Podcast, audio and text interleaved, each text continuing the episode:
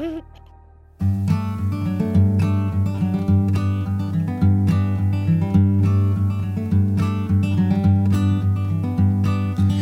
little thing you think that you need. Every little thing you think that you need. Every little thing that's just feeding your greed. Oh, I bet that you'd be fine without it. Welcome, simpletons. You're listening to the Minimalist Private Podcast, where we discuss what it means to live a meaningful life with less. My name is Joshua Fields Millburn. I'm here with my good friend and co-host TK Coleman. What is up? Malabama is here. Hi, everybody. We got the rest of our team in the studio, and Ryan Nicodemus. I just got off the phone with him. He's going to be joining us next week for episode 404. Mm. What were you saying you wanted to call that, Malabama? Oh, I wanted to title it Podcast Not Found. Good old classic error 404. yes, the 404 error. We'll, we'll try to be error free this episode, though. this is episode 403. By the way, shout out to our Patreon subscribers. Thank you for scri- subscribing to our private podcast. You keep our show and our YouTube channel 100% advertisement free because, say it with me, y'all. Advertisements Advertisements suck. suck. Yes, they do. Let's start with our callers today. If you have a question or a comment for our show, give us a call 406 219 7839, or better yet, email a voice recording right from your phone to podcast at theminimalists.com. Let us know that you're a Patreon subscriber so we can prioritize your message. Our first question today is from Roberta. Hi, Minimalist. This is Roberta from Indianapolis. I just started listening to your content and I've decided to embark on my own minimalism journey. I have a lot of stuff, mostly fashion, designer stuff, handbags, shoes, sunglasses, etc. A lot of these items can be resold on a resale site, but it will take a lot of my time and energy to do it. Um, However, I thought about consigning some of these items, which would speed up my process, but it would be disadvantageous for me financially. So, just wanted to know what your thoughts. Should I try to resell them myself, but it would take them a lot of time, it would take a lot of energy, the items will still be in my home, or I could re- uh, consign them, they'll be out of the house, but then I would lose even more money. So just wanted some help on that. Thank you. Roberta, it seems to me that you have at least five options here. And I have some articles pulled up. I'll put links to these in the show notes. And I'm interested to hear TK's perspective on this. Let's get practical for a moment. And then maybe we, TK, we can bring TK in to get philosophical with us here. But the five things you can do with your unwanted clothes that you know you might be able to sell is first off, you can sell it. You can, well, you could consign it. You can put it up for consignment. So you're not selling it yourself. You're asking someone else to sell it for you. You can donate your things if you don't want to deal with it. Because let's face it, yes, you might be missing out on some money if you sell some of, if you don't sell some of these things, but you're going to spend a lot of time trying to sell these things as well. And that's not a good or a bad thing, but you have to understand money's one thing, but there is no refund for misspent time. And if it's going to take you hundreds of hours to sell these clothes, which I don't know that it would, but you have to you have to realize that the money is only one resource in this entire equation. Of course, if you can't donate certain things you can't donate. It sounds like all the things that you have could certainly be donated. But if you can't donate something, then of course we can recycle many things. And ultimately, at the end of the cycle here, is there are some things we just have to trash. It can't be donated, it can't be sold, it can't even be recycled. And so we have to trash it. I've got a few articles here.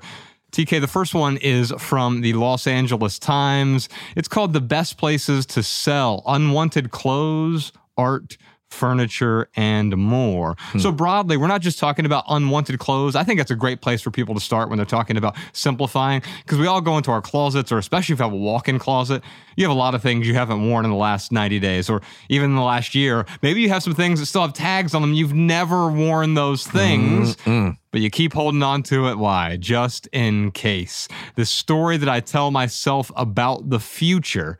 And so these are the best places to sell unwanted clothes, art, furniture, and more. Let's go through the list here. When we talk about clothes, uh, they talk about Poshmark. Now, Podcast Sean, uh, former podcast producer of The Minimalist, he worked with us for a very long time. His wife sells things on pa- Poshmark, Mark, and she absolutely loves. She enjoys. Actually, she goes out and finds things to sell on Poshmark, not just her own things, but she'll buy things from thrift stores or other places and she'll go sell them on Poshmark. She'll spend her time in order to make money. Now, the key to that is she enjoys doing that. I wouldn't enjoy doing that at all. And I imagine if you forced me to do it, I could do it, but I wouldn't want to. However, when I had debt, one of the things that I was doing with all of my excess material possessions, if I knew I could get more than $20 for it, I would sell it. And the reason being is twofold. One is I needed that money to pay off my credit card debt and other debts, my car debts, etc. But two, I wanted to create a little bit of pain in my life Hmm. because this pain says, okay, why did I buy these things? Why did I put myself in debt? And that pain was enough pain to realize I don't want to go back into debt ever again. Hmm. And so I'm going to read this article real quick, just a, a brief excerpt. And she's talking about someone here named Mary Kay Kuroda thinks Poshmark is the perfect place to sell used clothing. Kuroda started selling clothing six years ago when she dropped 10 sizes after a surgery. Her closet was full of nice things she could no longer wear, and she wanted to make room for her new wardrobe. Now, when I started simplifying my life, TK, I had a bunch of old clothes from days when I weighed a lot more. I had a few double X shirts. What a terrible plan. I was holding on to clothes just in case I gain all of the weight back. And part of me was like, wait a minute, I know I don't want to gain the weight back. Hmm. Why am I holding on to these things that no longer fit me? Was there a fear I might gain the weight back even though I don't want to? Yes. Yeah. And I think holding on to it reaffirmed or amplified that fear because, oh, I still have these clothes. I must be the type of person who wears a double XL t shirt. Nothing wrong with that, except I didn't want it for me. I was wearing a medium shirt, but afraid that I might grow back into my double XL shirt. The article goes on to say she initially tried selling through eBay, but that service allows buyers a full but that service allows buyers a full month to return goods, and several buyers clearly wore Kuroda's clothing before returning it. So that's something that uh, Poshmark doesn't allow. They only allow 72 hours if you're selling the clothes on Poshmark. One thing I want to add about Poshmark, something I found out recently when a friend of mine got married. If you're in a situation where you need to get a bridesmaid's gown, oftentimes they'll say, We want it to be this specific retailer and this specific color. What folks will do is they'll take those specific things, like a JJ's house, Dusty Rose, whatever. You can sell those when you're done wearing them on places like Poshmark. And if you're looking for those and you don't want to buy one brand new, you can buy them there as well. I did this with a uh, maid of honor dress this past summer, um, where I could search the exact retailer, exact criteria, Wow. made the bride happy, and I saved like 50 bucks because those dresses start at like 80 or 90 dollars. I don't want to spend that on a dress I'm going to wear one time. Right, And I could turn around and put it right back on there and sell it for somebody else to use too. So, That's so good. just a thing about bridesmaids dresses. Well, you realize most of your clothes lose 90% of their value the moment you walk out of the store. Yes. And so when you recognize that, you realize you can go to places like Poshmark or you can go to eBay or two other sites that are mentioned here in the article, Mercari and The Real Real. We actually have a physical Real Real store right down the street from our studio Oh, here. neat. And uh, Real Real is a consignment shop here, but they sell really high end things as well. So you can buy high end things, or you can just buy regular shirts like the t shirt I'm wearing, used. Sometimes those used, used items, they're not even used. They're mm-hmm. still new. It's just it's a reseller selling it. Someone didn't want it, it didn't fit them, or they wore it once and realized it wasn't for them. So it's very gently used. And you can acquire those things for half off, 75% off. 90% off. And I'm not talking about coupons or sale price. I'm just Right. talking about you're taking advantage of the system, realizing if I don't go directly to the retailer, the item's been sold from the retailer already. I will, I, I'm already saving money because that person spent the money on the item originally. So good. So I'll just address one mindset aspect of this. So the dilemma as I'm hearing it is if I optimize for money, I will lose valuable time and energy. Mm. But if I optimize for time and energy, I will lose money. Either way, I will lose. And what I would invite you to do is negotiate that language of I lose because I lose often feels incompatible with I choose. Losses are things that happen to you or things that you have to do, but you don't feel like you're creating your losses, right? But I love the words of Thomas Sowell here, who says, There are no solutions, only trade offs. And so instead of I lose, what about it cost? Because now you're not thinking about things that are happening to you that you can't control, but you're thinking about the price that you're willing to pay for the things that you want. And it becomes an investment. And then you can change that it cost to I choose to invest in my life in this way. Because no matter what choice you make, there are going to be trade offs. And so the questions that you want to ask is what are the results that matter most to me? What are the things I'm most willing to live without? And then you combine that with your technique of saying, hey, everything above this price is worth the energy and the effort to sell it. Anything below that, I'm going to choose my time and energy. And by the way, that price for me has changed over the years. And I think it'll change for most people as our boundaries change. For me, it's $100 now. And if I can get more than $100 for a thing, I will still go through the effort of trying to sell it. The formula I have is simple. Here's how you sell a possession you try to sell it if you can get more than X dollars. You pick what the X is $20, $100, $500, whatever that X is, you picks it. You pick it. And if you can't sell in the first seven days, you lower the price. If you can't sell within 30 days, you donate it. Oh, this thing is not sellable for me. I've spent enough time on it, yeah. right? And so I'm going to donate it. If I can't donate it, I recycle it. Ultimately, yep. if I can't recycle it, I'm going to throw it out. But if I go through that process, A, I'm going to make money on the things I can sell. I'll feel good about the things I can donate, and there'll be far fewer things I have to recycle or trash. Getting back to the article here, the article also talks about side hustle. There is a website here. We'll put a link to this website in the show notes as well. It's spelled differently. It's S I D E H U S L. And uh, side hustle, uh, the title of it is 450 ways to make money on the side. Side Hustle researches, reviews, and rates more than 450 online platforms that allow you to make money on the side.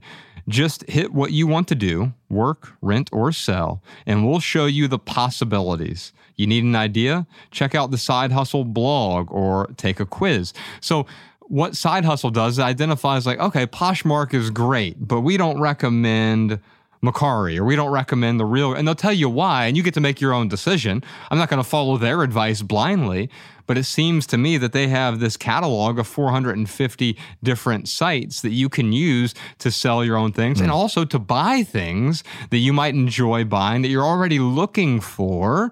You might be able to find a much cheaper route to take by going to Side Hustle.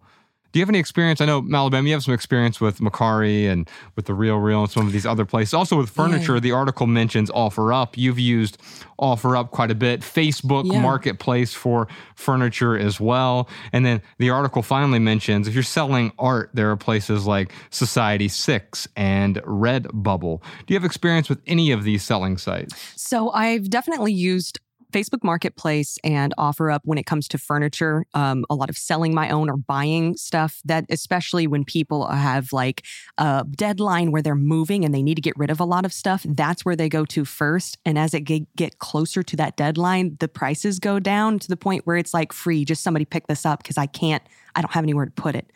Um, one thing that I did see on there that I really enjoyed using was ThredUp. That is one, if you have a lot of clothes that are either still have the tags on them or things that are in really good condition, brand names and things like that, that's the one I would look at. If you want something that's pretty hands off and you just want it out of your home, what they do, from uh, what I recall, is they send you a bag and you just put all the clothes, shoes, accessories, whatever in the bag, send it to them, and they'll let you know, hey, here's how much we'll offer you for these clothes. Anything that they can't sell, they'll offer to donate it for you. And if you want to, you can decline that. They'll send it right back to you, or you can say, yeah, go for it, and they'll pay you out for it. Yeah, TK, the, the fascinating thing here has to do with, oh man, if I have to take all these clothes. I'm thinking about walking into my closet right now and I have to take all my clothes out and I have to put them up one by one on eBay or Poshmark. It's exhausting. It's exhausting and also it's really boring. Yeah. But just because something is boring, that's not a good reason not to do it. In fact, creating a little bit of pain in your life might mean oh, I'm not going to make this same mistake again. I'm not going to overconsume clothes. I'm not going to buy furniture that I don't need. I'm not going to purchase artwork that I'm never going to use. Nothing wrong with buying things that add value to our lives. But when we're just buying things for the sake of consumerism, what happens?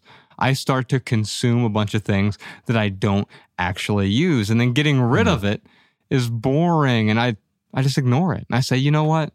I'll wait till tomorrow. I'll wait till next week. I'll get to that eventually. Yeah. But some day is not a day of the week and it just waits out there in perpetuity. And so, TK, do you have any insights about that? Yeah. One thing I would say is just because something is important and initially difficult, it also doesn't mean that it has to be boring. Sometimes when we say, I don't have time to do this or I don't have the energy to do this, what that really means is I haven't found a way to do it that feels enjoyable for me.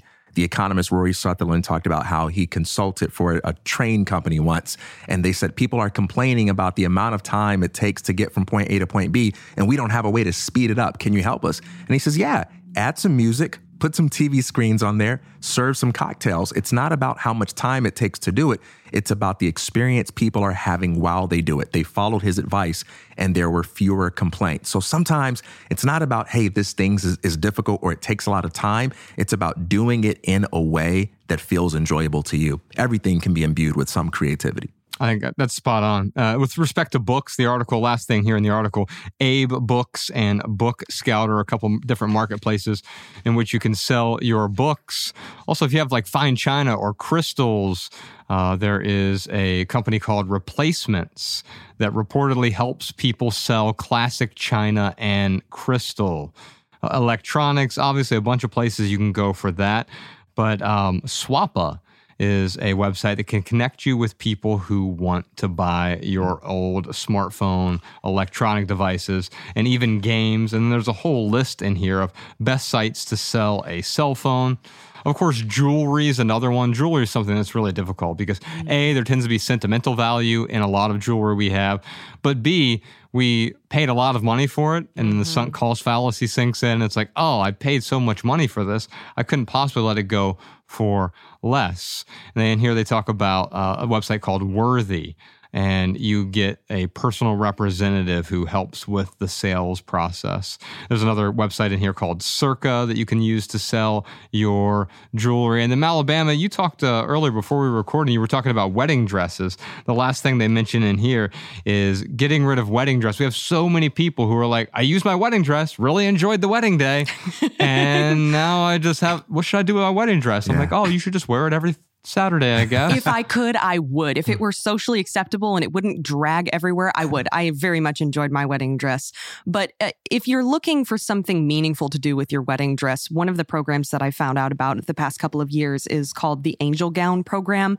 And what they do is they partner with hospitals to take wedding dresses as donations and they turn them into gowns for infants that may have mm. been um, this is this is a sensitive topic, but it's someone who loses the infant in the process of birth or you know anything like that families are pretty distraught and that's the last thing that they want to worry about. That gives them one less thing to worry about when they are in a position to take final photos and and start that bereavement process. They create these beautiful gowns from the wedding dresses that you won't wear again. Wow and so mm. you're repurposing that thing. You got value from it. You've ceased to continue to get value from it, but now someone else in some way or multiple people yeah. can get value from this thing that otherwise, I mean, quite often what happens is we find a way to preserve the wedding dress. And I don't think there's anything wrong with that. But what do we mm-hmm. do when we preserve it? Now it's just like in a coffin in your basement or in your attic. And yeah, you might go look at it once every decade or once a year or whatever but you're probably not getting any real value from it. I'm going to put a link to one more article here in the show notes. This is from Good Housekeeping How to Sell Your Used Clothes Online to Make Money Fast. And there's a bunch of different websites that they recommend. We've some of which we've already talked about ThredUp, Depop, Poshmark, Mercari, The Real Real, eBay, Etsy, and several others. TK, any last words for Roberta? When I listen to Bama's story, it just makes me wish everyone could feel that when they finally exercise the courage to let something go, mm. that you're not just letting something go. You're making something so beautiful happen for someone else. You're solving a problem for someone. But until someone figures out a business model to make that happen, this is something we have to remember for ourselves to always remember that it's not just about us, it's about other people. Yeah, that's beautiful. Letting go is an act of generosity. It is. Yeah. Our next question is from Nitant. Hi, Josh and Ryan. My name is Nitant from Boulder, Colorado. I am reaching out to get help in deciding whether or not I should have children or adopt them in future. My partner has expressed that she is certain that she does not want to have or adopt children, and I'm still uncertain. We established early on in our relationship that we were both fine with treading this path of uncertainty for a while, and very quickly, more than two years have passed. We absolutely connect with each other on our core values, our most of her hobbies, and I absolutely love her. I think I want children or adopt children are still uncertain because one of my core values is compassion and i believe that having children would give me the opportunity to live a life for someone beyond myself additionally i think after reflecting on my childhood i saw that my grandparents were completely dependent on my parents after retirement and i think this desire comes from that as well. And for my partner, I think her childhood trauma and her relationship with her parents probably also defines her her belief to not have children. I want to be confident in my decision and I was curious if there are any ways to either make relationship work out when one partner wants kids and other doesn't or the inner work that I could do to come to a conclusion, or at least if not conclusion, be okay with my decision. TK, Nitant brings up a really good point. He can't get his partner half pregnant. right. That's a good thing. And there are some things in relationships that are that way. They most things in relationships, however, are not binary. It's it's a little bit of give and take. Like, oh, you know, I wanted to eat Thai food tonight, but you wanted to eat Italian. Okay, let's go to the Thai Italian fusion restaurant. Right. or you know what? Tomorrow we'll do Italian, tonight we'll do Thai. And you figure it out together. It's a subtle compromise, but you're not compromising your values. And I think discontent begins to set in when your values are misaligned with your actions. And so, Dan Savage, a former podcast guest here at The Minimalist, he has a great show called The Savage Lovecast, and he he dishes out sex and relationship advice on that podcast. And one of the things he often talks about are the cost of admissions for a relationship. And so for you, Nitant, the cost of admission to being in a healthy, thriving relationship would be to either not have a kid with your partner, right? And that means you have to give up on that thought. Now, a little bit different when it's inverted, right? Because women have only so long that they can have a child. Usually it's within the first 40 to 50 years of their lives. Al Pacino's 82 and he just had, I think, his fifth or sixth kid. And so as a man, you have more time to figure this out. So you don't have to make a, a rash decision right now, but you have to understand that also this is one of those rare binaries in a relationship. Absolutely. This is a very different category than what are we going to have for dinner tonight? Yeah. I'm willing to give up my craving for Italian in order to make things smooth. Mm-hmm. This is a big deal. And the first thing I want to say to you is that you don't have to apologize about wanting to have children you don't have to justify that to anyone else. You know, like don't feel like this is something you need to come up with a knockdown argument for just because there are people who have decided having children isn't for them. I'm here all day for the people who say, listen, I've thought this thing through. And being a parent is not something that I want to do. Better to be honest with yourself now than to regret it then and take out your resentment on the kid. However, I'm also here all day for the people who say, I want to be a parent. And it's very important that you be honest with yourself about that and with your loved one about it. And the first thing I say is assume nothing and discuss everything when it comes to this. And when I say assume nothing, I don't just mean assume nothing about your partner's willingness to be flexible about this or that, but I also mean assume nothing about the way the way this arrangement may or may not work there are so many different types of relationships. I, not everything is for me, but I know long distance relationships where the couple doesn't even live together, where they do very different things, where they live in different states. There are so many different ways to do life. And, and who am I to say because they are happy, they are healthy, they are doing well, and they figured out a way to make things work for them. So I would ask a question like, hey, if I decided this is what I want to do and what I have to do to be happy, what does that look like for you? How does that land on you? What are your thoughts about that? And have a series of discussions about that rather than saying, you know what?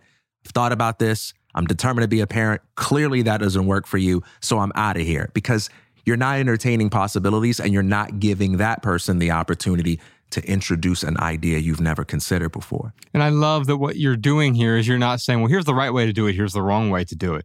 What is right for you might be wrong for me, and vice versa. And mm-hmm. it sounds like in the Nitant's case, what is right for your partner right now may be wrong for you, or what is right for you I, i.e., what is your preference here, right? Because it's not morally right to have kids. It's not morally wrong to not have kids or vice versa. But you know what would be wrong? If you forced yourself into not having kids, or if you forced her into having kids, all of a sudden you're going to create years, decades of resentment and discontent. However, I will say this sometimes people change. Generally, you know who you are. And I would tend to err on the side of not having kids unless it is a hell yes for both partners. And there's a reason that I err on the side of that because you're bringing another person into the world. I'm not an antinatalist, although I'm sympathetic to that worldview. And I think there's a great book about antinatalism. We'll put a link to it in the show notes because there's a coherent argument that it makes sense to never have kids at all and because you're bringing someone into the world who is guaranteed to suffer. Even if they have if you're like my wife who had the most idyllic childhood and she grew up on a farm with two parents and three siblings you still suffer. Or if you grow up worse, like I did, and you're on food stamps and government assistance, and there's physical abuse and alcohol abuse and drug abuse in the house, there's a lot of suffering there as well. And so you're bringing a being into the world that is guaranteed to suffer. We don't know how much. They might have a childhood disease as soon as they're born, some of this congenital, and now they have to deal with that for their rest, the rest of their lives. Or maybe they develop an autoimmune disease in their late 30s or 40s, and then they're suffering then. You can't possibly calculate for all of those things, but you have to recognize you are bringing a human being into the world that is going to suffer. So if it's not a hell yes for you and for your partner, then it doesn't mean it won't ever be a hell yes. But right now, if it's not a hell yes, it's a no when I was thinking about this question, TK, I was thinking about one of my favorite TV shows. It's uh, True Detective. Have you seen it? I haven't seen it. Okay, I'm going to show you my favorite scene from the first episode of season one of True Detective. Ooh, I'm ready. I think human consciousness was a tragic misstep in evolution. We became too self aware. Nature created an aspect of nature separate from itself. We are creatures that should not exist by natural law. Well, that sounds god fucking awful, Rust. We are things that labor under the illusion of having a self, this accretion of sensory experience and feeling. Programmed with total assurance that we are each somebody, when in fact everybody's nobody. I wouldn't go around spouting that shit I was you. People around here don't think that way. I don't think that way. I think the honorable thing for our species to do is deny our programming. Stop reproducing. Walk hand in hand into extinction. One last midnight, brothers and sisters opting out of a raw deal. Oh, this is the perfect portrayal of pessimism and nihilism. And I don't mean either one of those things are a bad thing. But quite often, when we talk about family planning and getting married and having kids, it's always the ponies and rainbows side. But there's another side to it. Having kids, and I know because I have a daughter, is stressful. Having kids puts stress on the relationship. It also puts stress on your thoughts, your interior life, and it puts stress on the kid. None of us are prepared to be parents, especially the moment we become a parent. And so when you think about the other side of this, you realize that you don't have to have kids. There are other ways.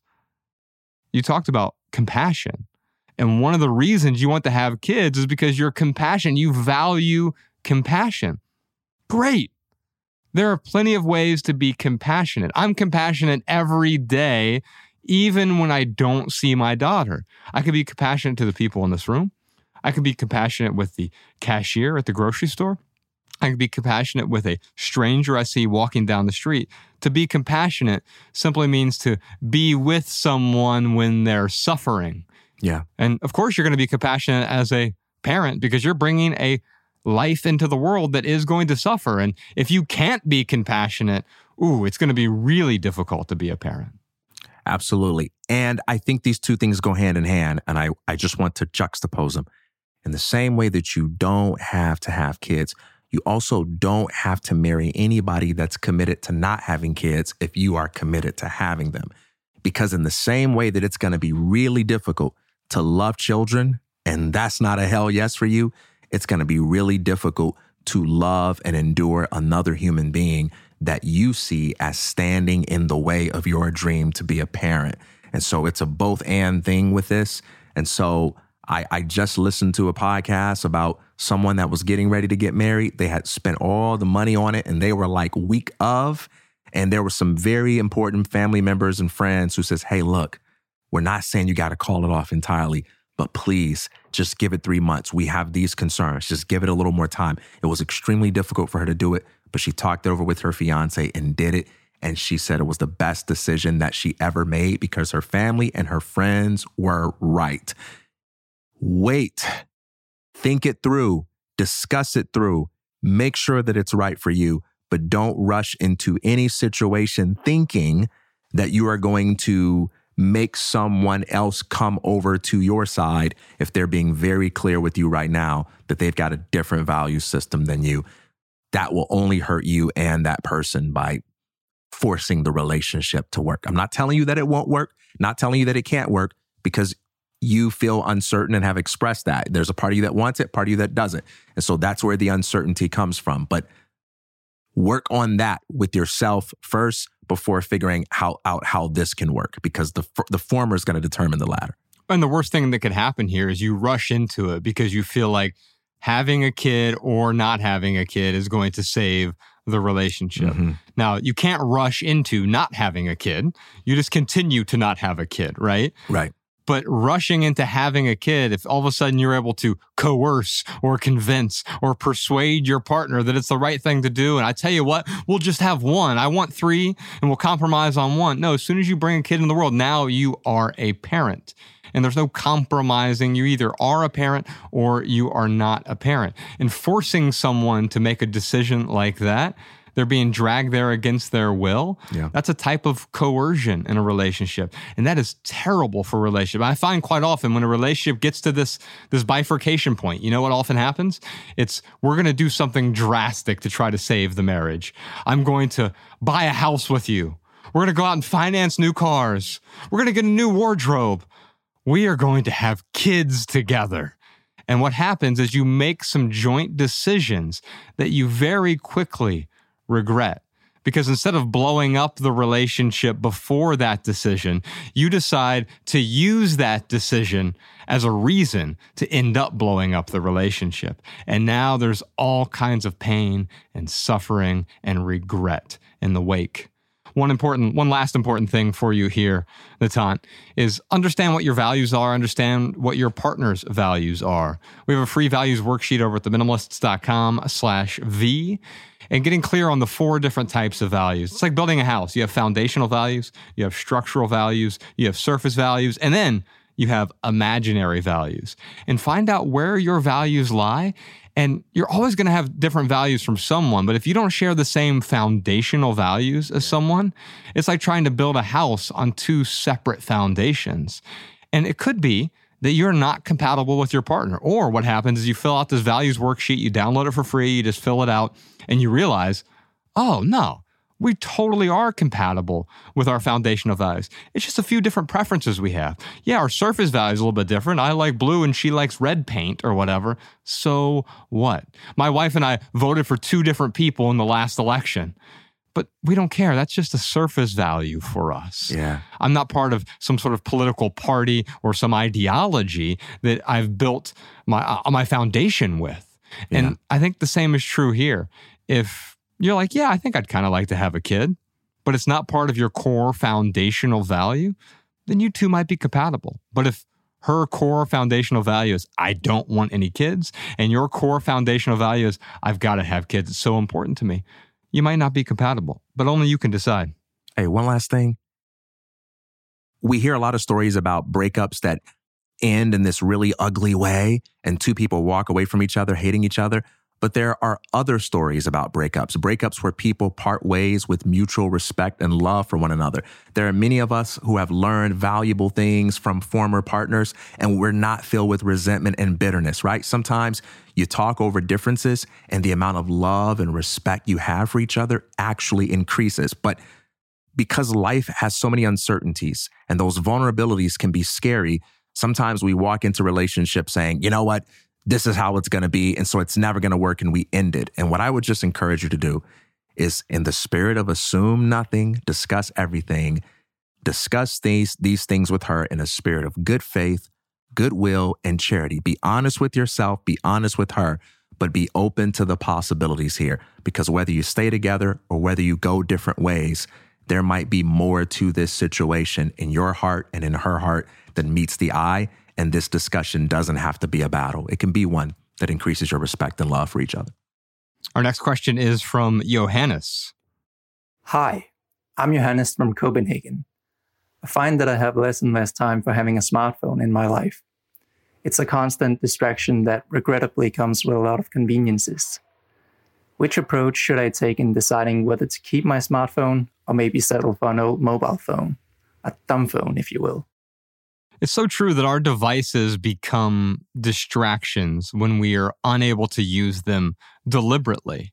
This wonderful thing that was supposed to save me time. In 2003, I got my first Blackberry. By the way, I just watched the Blackberry wow. movie recently. It was really good about sort of rise and fall of the original, the OG smartphone.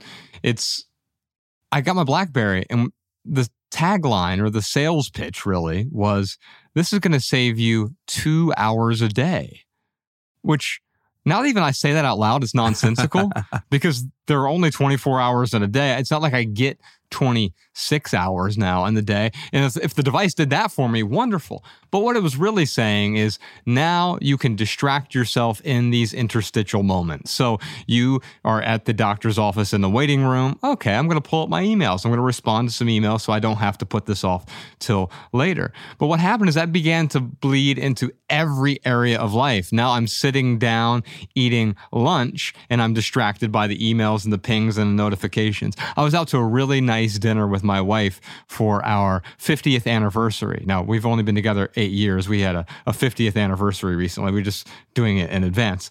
And uh, I love that, Very man. Proactive. Whole episode on that at some point. But go ahead. yeah, we'll, we'll save that. Anyway, we're at this really nice restaurant and they have these dividers up. Like remember, like the old COVID dividers. It was kind of like that, but it's just a, a nice restaurant. So there's this glass there, so you don't hear what's going on at the table nearby. But I can see through it because it's this glass window essentially in the restaurant. And I look over, and there is a husband and wife couple, and they're both not just on their phones, which it, I get. I, I don't do. I don't like to put my phone on the table. It's just for me. If you like doing that, do whatever you want. But I don't like to put my phone on the table. I don't want to be on my phone. If I do need to get on my phone, I will treat it like a phone call. I'll say, hey, excuse me for a moment. I need to go respond to this text message. But they were there and he was watching a basketball game at this really nice, expensive restaurant. And she's on there watching YouTube videos. They're across from each other, but they didn't even need to be in the same room. I don't know if I'm impressed or sad. I'm equally M and D pressed. oh my goodness. Yeah, it's a good way. and, and because here's what happens is our smartphones, this device that was this beautiful tool has turned into this weapon of mass distraction. Mm. Mm. And we're distracting ourselves all the time. I'm in line at the grocery store. Oh, I'll just check this ping really quickly, Yeah. right? Oh, I'm in the car real quick. I'll just check this. And then what happens is I go to pick up my phone to do something specific, but because I've retrained my brain, I instantly go to the most distracting, most pleasing app in the moment. And it's driving me crazy because I don't realize I'm doing it until I get in there and I forgot, oh, I actually went into my phone to write down this really important note. Now I don't even remember what the note is because I've been stuck on Instagram or YouTube or pick your app. And none of these apps are inherently evil. But if we don't have the boundary set up, I think they're going to distract us to death. Absolutely. Last night, uh, my wife and I were just talking about all the different tools that we have. And uh, I said to her, I says, you know what? If I had YouTube when I was 14 and all the stuff I was curious about and wanted to study, oh man, it would have been like this and it would have been like that. And then I, I stopped and I said, you know what? What would have actually happened is I probably would have destroyed myself. I mm. probably have about 50 addictions I don't even, can't even imagine right now. You know, that's probably what would have happened to me. I'm, I'm, I'm glad my life unfolded the way that it did. But the point isn't that YouTube or the internet, all this stuff is e- evil. It's about being honest with yourself about what your limitations are and what your needs are. And that's what it really comes down to. It's not about, is this tool good or bad? Is it useful or useless? Should I get rid of it or should I keep it? It's, where am I at? What's this doing to me and what's it doing for me? Do I want more of that or do I want less of that?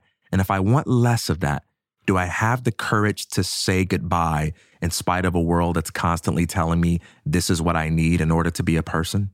This is almost the opposite of the previous question. I, I love what you're highlighting here because the previous question, we were talking to Nitant about should I have a kid or should I not have a kid, basically. Mm-hmm. And that was binary because you can't have half of a child. But here, we also treat something like the phone as binary. Either I should have a smartphone or I shouldn't have a smartphone. Hmm. And okay, you can have it exactly how it is right now, but clearly it's making you miserable, causing some sort of pain or suffering in your life. And so you want to change. And it feels like the only way to change it is to completely get rid of it, to eliminate the smartphone phone from your life. And that's great if you want to do that. And especially as an experiment, it's wonderful. Back in 2011, I did a 60 day no phone experiment. I wrote about it at theminimalists.com. And I learned so much about myself. Not only did I learn that, oh, you know what? There aren't payphones anymore, those have been gone for a while. But you learn about your own little twitches. And you also learn a lot about your friends as well. If your friend's like, hey, let's meet at the coffee shop at noon, and you wait around till 1210 and they're not there, they can't just text you and say, Hey, I'm running 15 minutes late. And so I would leave sometimes because I'm like, oh, the person just didn't show up, right? And so you learn a lot about your patterns and the patterns of the people around you. You learn how the phone has changed society. Yeah. But then I brought it back into my life at the end of 60 days because it was never meant to be a permanent experiment. Ah. And I brought it back in with this new mindset. And I call it the reduction mindset. Not reductionist, but reduction mindset. So I can either keep my phone exactly how it was and it's distracting me all the time. It's a weapon of mass distraction. Or I can just chuck my phone in the ocean and that's fine too. You want to do that? Well, probably don't throw it in the ocean, but metaphorically, you can throw it in the ocean and get rid of it, right? And in doing that, yes, you free up a lot of mental time, you add some clarity, but you also deprive yourself of some things you might need. So the middle ground here is how can I make that phone less distracting? And well, for me, it's how do I make it less enticing? Mm-hmm. What's most enticing to me? It's the social media apps, it's YouTube, and it could be a few other things that I find myself going to. It could be the browser for you. You can remove the browser from your phone. You can remove email from your phone. I removed email from my phone years ago because I found that two things would happen. One is I would check it out of convenience. Oh, I'm just going to get through these real quick. But as soon as I did that, one email would show up that would totally ruin my day. Yep oh, I need to do this yeah. right now. And it throws me off track. And so I got rid of email on my phone. You can get rid of your browser. You can get rid of the, the, most offending social media apps. You can get rid of YouTube. You can render it so it's boring. You can set it to grayscale so the colors are less appealing to you as well. The key here is how can I turn this distraction back into a tool? Mm-hmm. And only you can answer that question. Man, just before the show, I was talking with you about working out more and some things that I want to do. And, and, and I, I set my reason for not doing something. And Professor Sean says, TK, do you know that's the most common excuse that people give for not doing it? And we were talking about resistance training. And he says the key is to just figure out where your body is right now and do something that's conducive with that. And then Danny Unknown says, That's right, man, because it's always going to be hard to start. Even if you figure everything out and you're like, Yeah, I'm going to wait until I lose 15 pounds, whatever. He says, It's always going to be hard to start. And so the best time to start is right now. We live in a world that tells us go big or go home. But the people who truly understand change recognize that it starts small and grow forever. That's how it works. That's so important. I recently started Brazilian Jiu Jitsu like a few months ago, something yeah. I've always wanted to do. And one of the things that I, I had brought to my attention is when you ask somebody in that martial arts, what's the hardest belt to get? People assume it's the black belt, right? Because that's the top dog. That's the one that could just like, you know, throw you across a room, real fancy action style. But in actuality, it's the white belt because most people don't start. Wow. And starting is so important because of that.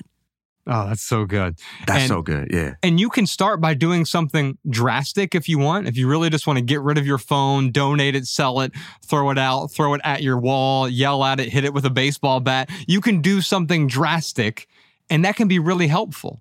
But then you might decide two months from now, three months from now, you want to bring it back into your life.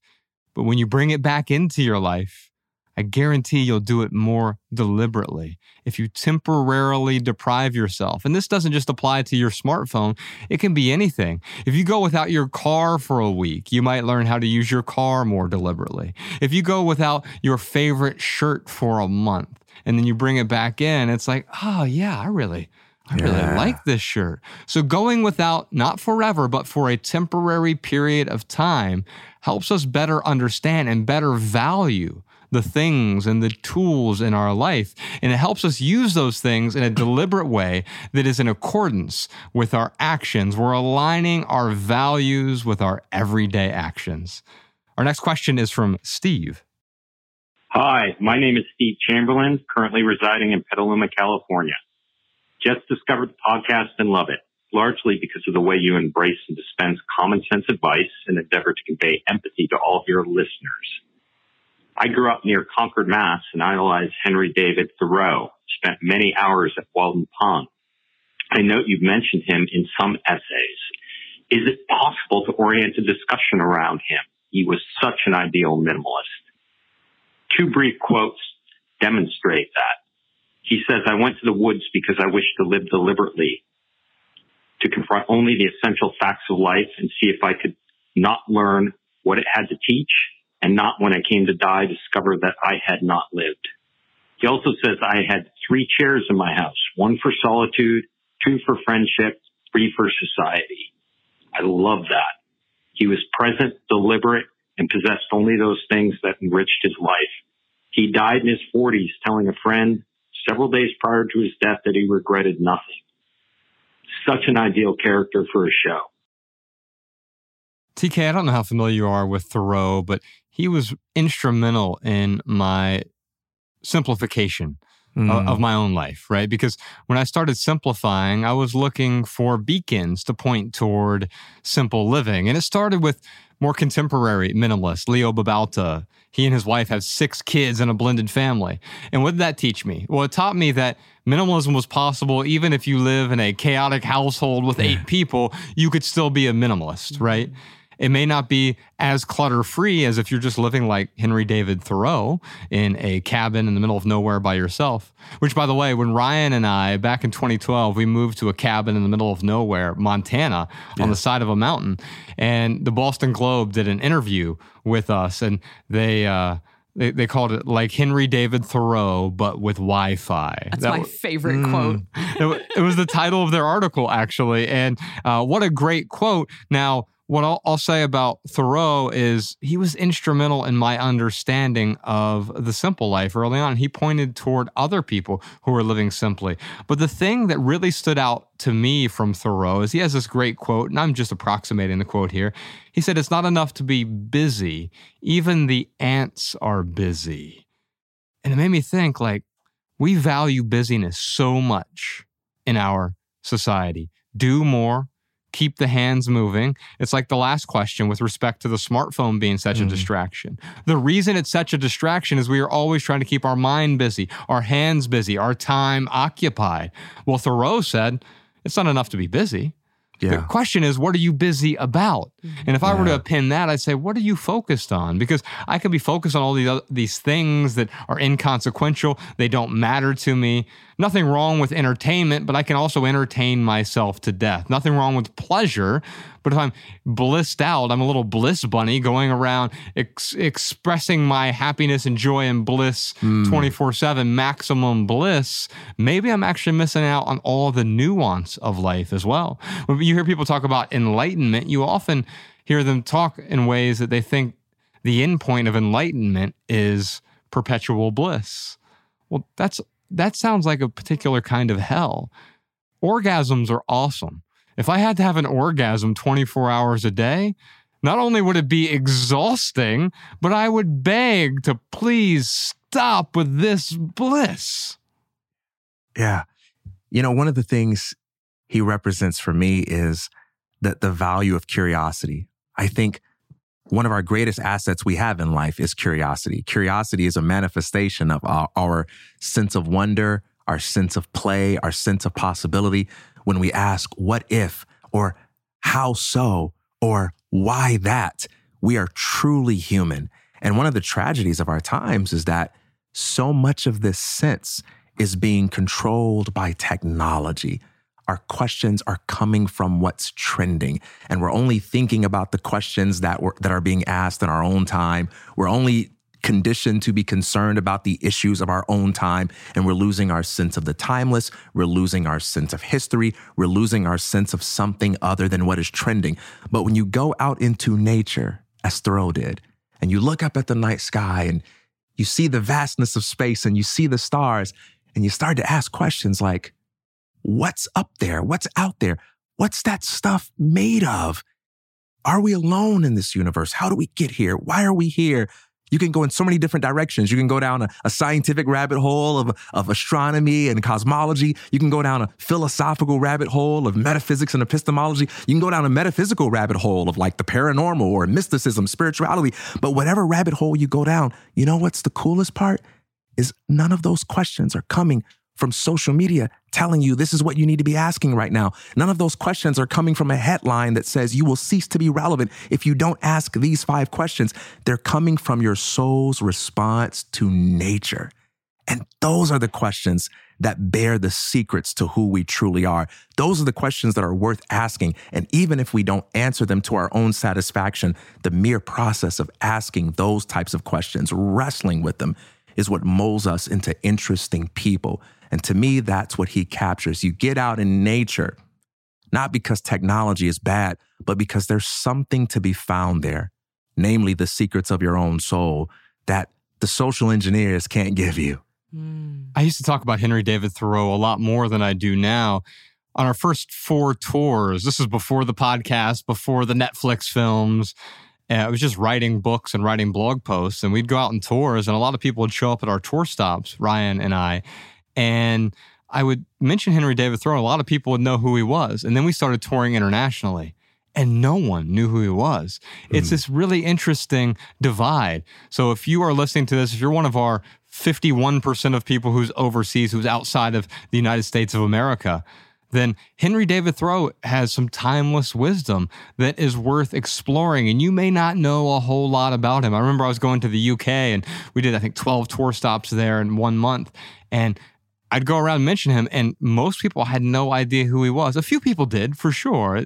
They weren't completely lost to the concept, but I found I had to explain more and more about who Henry David Thoreau was. And he was a man who went out into nature, lived in a cabin by himself, really simple. He was one of the OG minimalists, except when you go back even further and you go back and you look at uh, the Epicureans or you look at the Stoics, Marcus Aurelius or Epictetus, who's my favorite Stoic. Mm. And what you realize is oh, minimalism, the idea is not new. What is new now is the problem.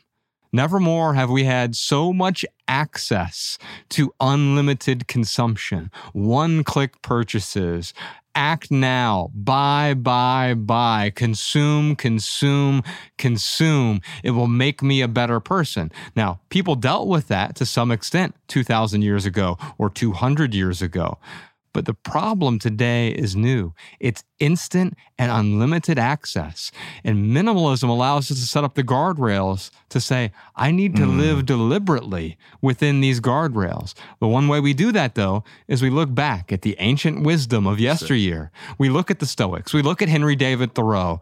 We look at any major religion, whether it's Hinduism, Islam, Christianity, Judaism, and you see there are ancient wisdom traditions here. And there's knowledge here.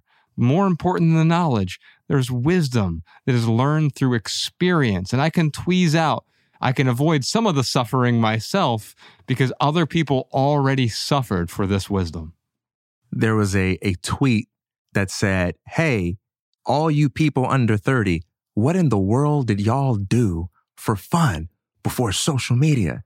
And Kavan on stage made a little video about it. And his answer was, We went outside. Yes. and I thought that was so brilliant because we spend so much time inside that we've lost our deeper understanding of what is actually inside. And so now we have to go outside in order to reconnect with that vast inner space of consciousness that is the true inside. Yeah. And so social media becomes a distraction. Busyness becomes a distraction. Consumption is a distraction. In fact, we can consume all kinds of things that aren't just material possessions. Yeah. Later in the episode, we're going to talk about calendar clutter. I'm going to show you the most frenetic, cluttered calendar that you've ever seen. Oh, man. And it is terrifying. But first, let's tune into social media questions here. We have one from Facebook. Scion asks if priority means the first thing, but you have ADHD, you can totally have 20 first things because the distractions cause them to change so mm. suddenly. How can minimalism help us restructure our environment so that our priority is easier to focus on? What a thoughtful question. The first thing that I would think about here is how can I turn my perceived weakness into a superpower? Because what if you're perceived weakness. We often talk about things like ADHD or Asperger's or I'm on the spectrum. But are there examples of people with ADHD or who are on the spectrum or have whatever ailment that we've pathologized as bad can we look at them and say, oh, wow, they actually use that as a tool? In my own life, I've used my own OCD. I was diagnosed as a teen with obsessive compulsive disorder. I'm much more obsessive than I am compulsive. But what I've learned is two things. One is everyone has some level of OCD. It may not be the same extreme as mine, but my version isn't as extreme as the person who has to touch the door handle 47 times. And that doesn't mean they're wrong either. But my OCD, as painful as it was when I pathologized it, I realized wait a minute, this is kind of a superpower for me. It really means, how do I reframe this? It really means that I have acute attention to detail. We don't call it, I mean, we should just call it attention to detail disorder, right? Ah. Because I pay attention to all of the little things. My, my random joke or my usual joke is, you know what drives me crazy? everything because I have OCD, right? Mm. And, what drives me crazy also fuels me, right? I see all the things that are wrong with my world, and then I work to correct those things or fix those things, not because I believe in a permanent fix, but because I enjoy the building and the creating and the shaping. And yes, I do get a bit neurotic about this podcast from time to time, but the reason this podcast is as good as it is and how many people listen to it is because of the attention to detail. We pay attention to the thumbnails and the show notes and the production notes beforehand and the process document that we use to to put together the TikToks and everything else. We have a level of detail that is important that allows us to amplify all the things that we're talking about. And by the way, to heap it on a little bit more, you're you're a lot more human than you making yourself sound because you not only notice the white noise when we put on the headphones, but you notice people's body language, people's facial expressions. If someone isn't feeling well, if someone's energy is off, if someone is too tired to work, you pick up on that stuff and you know how to check in with people to make sure everyone feels supported to have what they need to do well. And if they don't, to be able to go where they need to go in order to get well. And that's another aspect of how your hyper attentiveness is a kind of superpower because there isn't anyone else that notices the things that you notice in quite the same way. And that's not because we're bad people, we don't care. It's just you're hyper aware. I would love to know from you a little bit more about your how to's, if you have anything to unpack, because I get that you're able to somehow do this, but for me, you're really big on keeping priorities singular and simple. And at the same time, you strike me as the kind of person that would have the hardest time being that way. So, how do you do it? Yeah, I realize eh, part of it had to just do with the realization. And that realization was when I had 20 different priorities, because I used to also be a lot like this Facebook commenter here. I would have 20 priorities, mm. or at least I tell myself I did. In fact, I had spreadsheets full of these different priorities. A, it stressed me out. So I realized having this many priorities, trying to focus on this many things at once was not only stressful, but I wasn't actually getting the things done that I wanted to get done. And I was forsaking the thing that was most important to me. So when I say priority, here's what I mean. What is the one thing that is most important to you right now in this moment? Now, for someone with ADHD, you might have you might be able to switch to the thing, the next thing that's more important. For me, I go deep. I dive deep. When I learn about a new author, I'm not just w- reading their Wikipedia page, I'm reading their biography and I'm reading the biography about the biographer who wrote the biography. I, I will dive deep into yeah. that subject, right? Because that is the priority for me. And I'll spend more time on it than someone with ADHD. It doesn't mean you're wrong for spending less time on something or being less focused on attention to detail, but whatever you're doing right now is your priority. If you're just there scrolling mindlessly on Instagram or TikTok or threads, that is your priority. Whatever you're doing right now, if you're out shopping for new clothes that you don't need, that's your priority. If you're being mean to your spouse, that's your priority. If you're sleeping right now, great, that's your priority. If you're driving to work and listening to a podcast while you're doing it, that's your priority right now. It's not wrong to have a priority. In fact, the problem is often we don't have a priority. Mm. When I mm. don't know what is the most important thing to me. When we talk about meaning, we often talk about what matters. What matters to me? Well, the word matter has a Sanskrit root that means to measure. And so the things that we measure are the things that matter to us. Mm. If you look at the Latin, the Latin uh, goes to um, illusion. And so it's a it's sort of magical what matters to me, right? Yeah. And so what matters to me is is going to it's going to be completely different from what matters to you. Mm. What I measure in my own life, what matters to me are the things that I measure, the things that I look mm. at, right? Yeah. The things that I'm focused on. If I'm not focused on it, it might be important to you, but it's not important to me. I remember hearing the late Ken Robinson talk about a parent he was helping whose daughter was having behavior issues in school. And after he sits with the mother and the daughter for a while, noticing her behavior, he says, Your daughter doesn't have an attention problem. she's a dancer. And the question I want to ask is what's right about your flaws? And don't get it wrong. I'm not saying you should overlay all of your shortcomings with a pretentious philosophy of self love. Everything about me is beautiful and you just don't appreciate it. No, but we're so good at criticizing ourselves. I don't good, do a good job of showing up on time. I don't do a good job of, of, of, of paying attention or whatever it may be. What is the context within which the qualities you now have can flourish? And find that because so much of the difference between greatness and something else or what works and what doesn't work is finding the context within which you naturally thrive. And then you don't have to waste so much time trying to do things that you aren't optimized for and just condemning yourself for failing over and over again. Another question here. This one's from Instagram.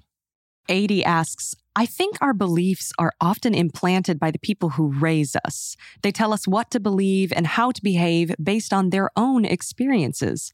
How do we uproot these secondhand beliefs and start to discover our own? Hmm. That's certainly true. The data shows, especially the first five years, your parents are going to be handing their beliefs to you. Mm-hmm. By the time you reach puberty, or even sooner, around age seven to 10, you begin to adopt the beliefs of your community. It could be the kids you're playing with at school, or you're at summer camp together, or just the other people in your community. And so it is true, even from a young age, you become the people you surround yourself with, right?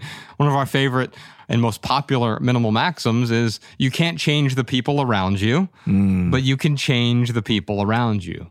Meaning it's futile to try to change someone. I'm going to change who you are. I'll coerce you and manipulate you until you become the version of you that I want you to be. Yeah. That doesn't work. And if it does work, you're convincing them against their will, right? And as Dale Carnegie said, a man convinced against his will is of the same opinion still. Yeah. So they, they might look like they share your opinion or belief now, but behind closed doors, they're like, oh, look at this idiot, right? Yeah. And so I could tell you what I do, TK, and then I'd be interested to hear your perspective. I do my best not to operate from a position of belief. And mm. you've actually taught me this, and you've helped me out a lot with this with respect to your curiosity. You're able to get really curious and not dogmatic and not trying to change me mm. uh, about uh, opinion or something that I might have. But I realize as soon as I have a thought, it often turns into a belief. Mm-hmm. And those beliefs often turn into ideologies if I hold on to them tightly. And then my ideologies turn into dogmas. Nothing inherently wrong with a dogma, but if I'm using that dogma to batter other people, that's when that becomes a problem. So, what is the real problem with these beliefs or these thoughts or these ideologies? Is yeah, we inherited them. So I don't necessarily believe what I believe. It's someone else told me to believe that. And yeah. this is especially tr- true when we pick up an ideology from a political party, whether it is the Democrats or Republicans or socialists or libertarians. And now I have to believe everything they believe. Or what about the religion that I am a part of? I have to believe every single thing that you believe in order for me to be part of your group. Okay, I guess I'll say that I believe those things. Or even worse, I'll convince myself I believe those things, even if I don't. And so, TK, yeah. I try to operate from a place of non belief. What is true? And mm. Kapil Gupta really taught me this uh, because it doesn't matter ultimately what I believe. I could believe the earth is flat. okay, so what? What does that do? But it also doesn't help if I believe the earth is round. No matter what my belief is, it doesn't change the facts. It doesn't change what reality is. You know, TK could believe Michael Jordan's the greatest basketball player of all time, but the facts just aren't on his side. Why you gotta come at him like that? I, I, I was so with him all the way. and then I just, now I'm gonna double down on my belief system. you know, one of the things you're talking about here is sunk cost fallacy in relation to beliefs themselves. Ooh. I already bought the ticket for this ism. I already signed up. I'm a member of the fraternity now. And I guess I got to defend this thing that makes me really uncomfortable. Or now that I've discovered this fact about the thing that I believe, I got to find out how to defend it. And so many people ask, well, hey, if you believe that, what are you going to do if you ever discover that that's not true? what else is there to do other than to evolve and to see that evolution not as a threat, but to see it as growth, right? Anytime you say yes to truth and you let go of something, that is not true, that couldn't stand the test of time, that couldn't stand the test of scrutiny, you grow into something that's bigger and better. That's not a loss, that's an add on. But, you know, one, thing I wanted to say about, you know, um, dealing with these self defeating thoughts that we take on from other people, uh, it was Terence McKenna who said, so many times we think we're thinking when we're really being spoken to we know that projection is a thing, right? Where I can take my thoughts, superimpose them upon you, but introjection is also a thing where I can take your thoughts and internalize them as my own. Just because a thought occurs in my head doesn't mean that it came from me. In the same way that just because I'm inside a house doesn't mean I'm the owner of that house. It, you don't have to claim that thought is yours just because it's happening in your mind.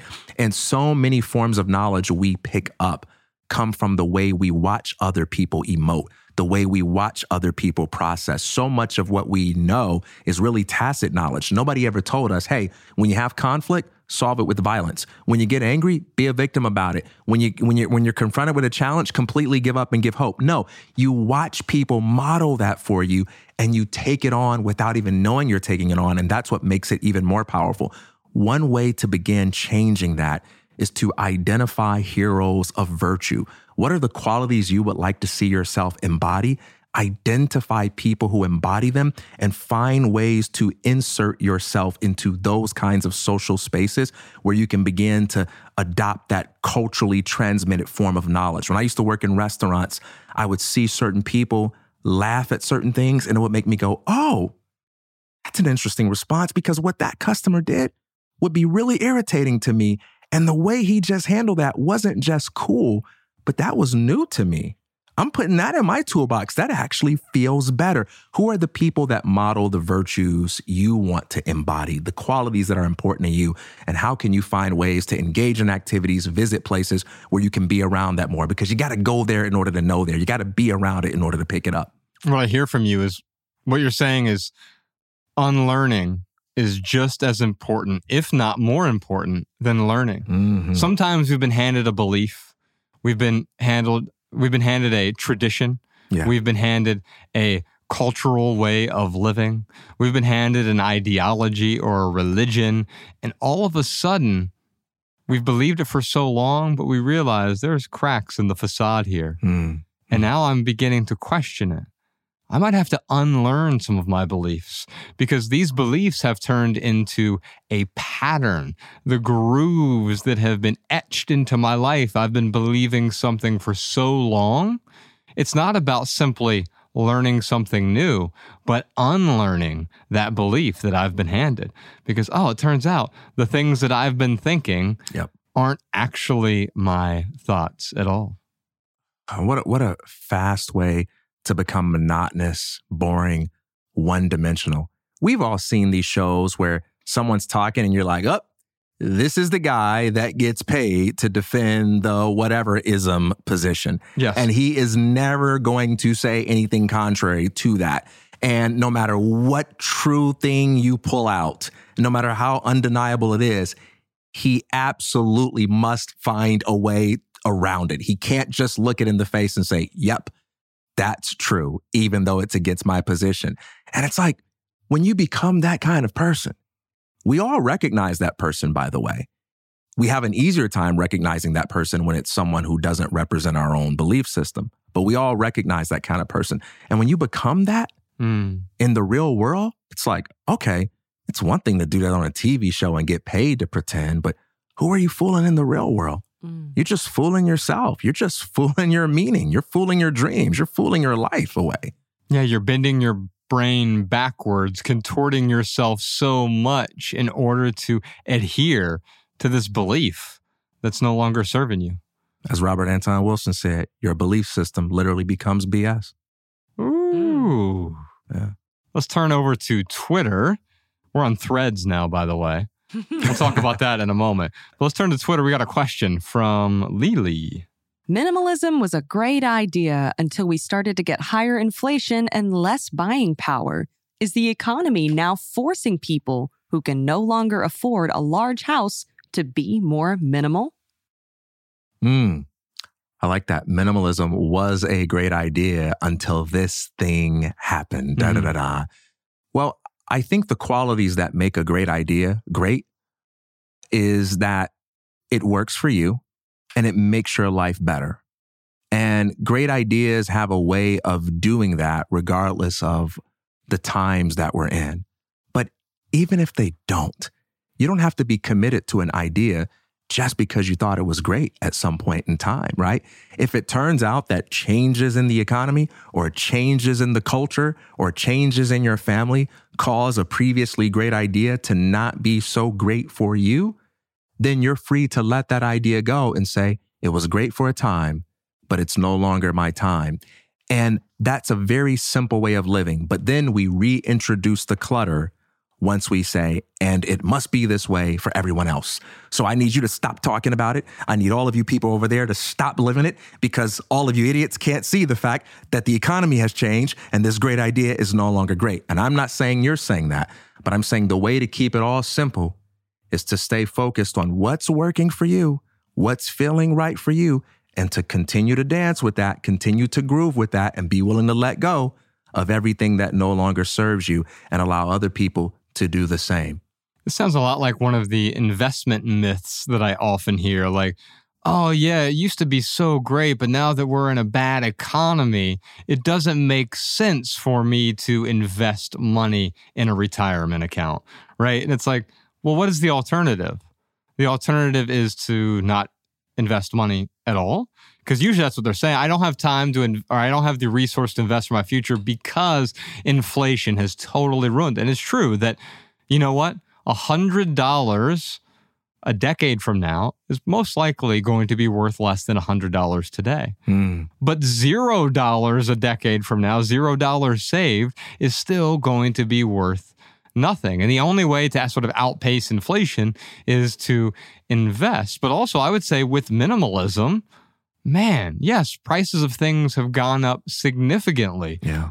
So I better be more deliberate now with my money because I have less buying power than I did two years ago, five years ago, 10 years ago. And because I have less buying power, but if I have the same amount of money, man, I this is a limited resource. I want to be intentional. So if you don't like the word minimalism, you can say intentionalism.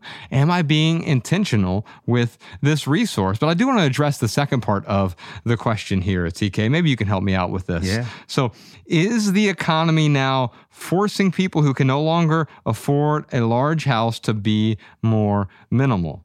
Well, I'll say just as forced commitment is not an indication of devotion, and forced restraint is not a marker of self discipline. Forced simplicity is not a demonstration of minimalism. There's Hmm. this air of needing to force something on someone. If I force you to be disciplined, are you really disciplined? No, you're forced into that, right? Yeah. Real discipline means I'm willing to devote myself to do something, even when it may not be the most ideal time to do it, but I'm not being forced into it. Commitment is the same thing. What if I said, I'm going to force you to commit to your wife, TK? How good does that feel compared to I'm devoted to my wife? Right. That forced element. And the same is true with simplicity, with minimalism. I often hear people that say they grew up poor like I did. And they say, I when I grew up, it wasn't called minimalism, it was just called being poor. Well, that's not minimalism. You're right. Because it's possible to not be deliberate with the few resources you have. It's possible to not be intentional with mm-hmm. very little money. In fact, I know there was a period when my mom, we were on food stamps, and this is back before the cards. You actually got white food stamps or bills, and you could sell where I grew up. You could sell the white bills for fifty cents on the dollar for the green bills, r- real regular money, right? Yeah. That's not being deliberate with that resource. That's not intentionality. It's, Yeah. and then using that money to buy things other than food. Not only A, is that illegal, but it is not the best use of that resource, which is intended to Mm. purchase food to feed the family. And so if you're forcing someone to be deliberate, you're forcing that you can't force them to be deliberate. If you're forcing them to be simple, you're putting them in a cage, basically, right? We see that happen now in prisons. Yeah, I can throw you in a cage and you're going to live pretty simply, right? but that's not minimalism. Yeah, that's legalism because we're creating behavioral changes by force without there being a corresponding disposition, right? It's about who you are on the inside. It's about your motives, your intentions. It's about your heart. And you can negate just about anything in life by interiorly folding up your arms and saying, I hate the fact that I do this and I hate everyone for it. That's a different spirit than saying, I love what brings me joy so much that I choose to be intentional about it. Now, you can have those two different people stand next to each other, and circumstantial con- conditions can force them to engage in the same two activities, but you've got two very different mindsets.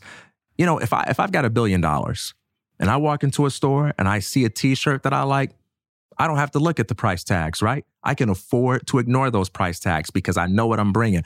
On the other hand, if I only got if I only have $50, I need to look at the price tag, right? So scarcity can force me to be intentional by taking away the luxury I have of being, you know, uh, on autopilot in certain areas of my life. But we still have to choose the disposition we're going to have towards that. And that's something that's going to significantly affect our quality of life. But I think in a good economy or a bad economy, whatever label you want to give to it, you're always going to be better off if you choose to be intentional about what brings you joy. Malabama, what time is it? You know what time it is. It's time for the lightning round where we answer your questions from TikTok. Yes, indeed. You can follow The Minimalist on TikTok, Instagram, Facebook, and Twitter, and now on Threads, apparently. Get a lot of traction there over on Threads. We're at The Minimalist on all those platforms. Just follow us intentionally wherever you might find the most value, or don't follow us at all. Now, during the lightning round, this is where we each have 60 seconds to answer your question with a short, shareable, less than 140 character response. We call them minimal maxims. And we put the minimal maxims in the show notes so you can copy and share our pithy answers on social media if you like. You can find all of our show notes over at theminimalists.com. Looks like Dustin has a question for us. Do you believe minimalism is all or nothing in terms of life versus work? For example, I'm minimizing several areas in my personal life, but my work in a recording studio requires an element of more. 60 seconds on the clock for my good friend Hmm. TK Coleman. What do you have to say to Dustin? When you make minimalism all or nothing, you make minimalism all for nothing. The purpose of minimizing junk is for the sake of maximizing joy. So we develop these habits of saying hell no to excess so we can create space in our lives for the things that feel like a hell yes, right? And so it takes a lot of fortitude, takes a lot of courage to be able to opt out of these consumeristic impulses to fill our lives up with clutter, but that's a means to an end. And the end is not to say, hey, everybody, look at me. I'm righteous now because I have less stuff than you. The real end is to say, hey, whether you're looking at me or not, I am free because I'm creating room for the things that matter most to me. And I'm filling that space with creative energy, with life giving activity, with things that breathe vitality into everything that I do. And so if you've got areas in your life that deserve or demand more and you're not investing in that for the sake of minimalism, what the hell is minimalism even for? It's so good. I, I love what you're saying here because what we often think is if I get down to the right number of things, or if I declutter my house enough, if I declutter my life, if I declutter my car, I declutter my work, then I'm going to be happy.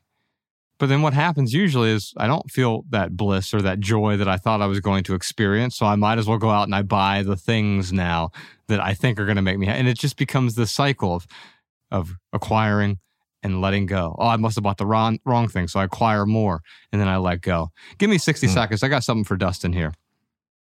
Living simply involves intention, not deprivation.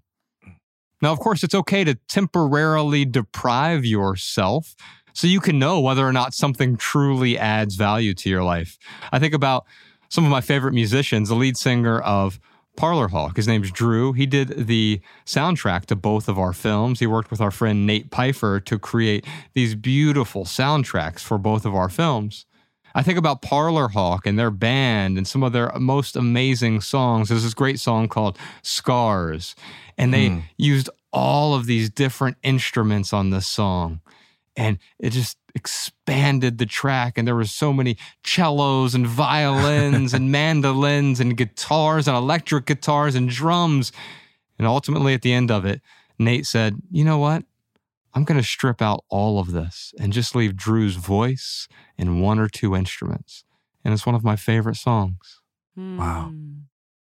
And I think that's what happens with minimalism. Quite often we build up, but then we have to subtract. And through that subtraction process, we learn a whole lot about what adds value to our lives. Because sometimes we'll subtract something and we'll go too far. And I let go of something that I want to bring back in. Well, that's Mm. okay. There's no problem with that. There's no rule that says just because you got rid of something, you can't bring it back or bring back an alternative in the future. And I think about this with instruments as well. Yes, you might work in a recording studio, Dustin, but guess what happens? you probably play the same guitar 80% of the time. It's the 80 20 rule. Yeah. Mhm. You probably wear the same clothes 20% of your clothes 80% of the time. Hmm. You probably eat with the same silverware 20% of the silverware 80% of the time. Hmm. you can apply that to your furniture. You can apply that to the spaces throughout your house. The things that you use, 20% of the items that you own get used 80% of the time. And so, does that mean the other stuff is excess and obsolete? No, it just means that you might be able to get by without it. Hey, Dustin. Post production Peter here. I have a little insight on this since I ran my own recording studio in San Diego for several years, and I interned at a studio in LA and know a lot of other studio owners and engineers. The studio world does have a lot of unique pressures, and some of those do seem to conflict with living minimally at times.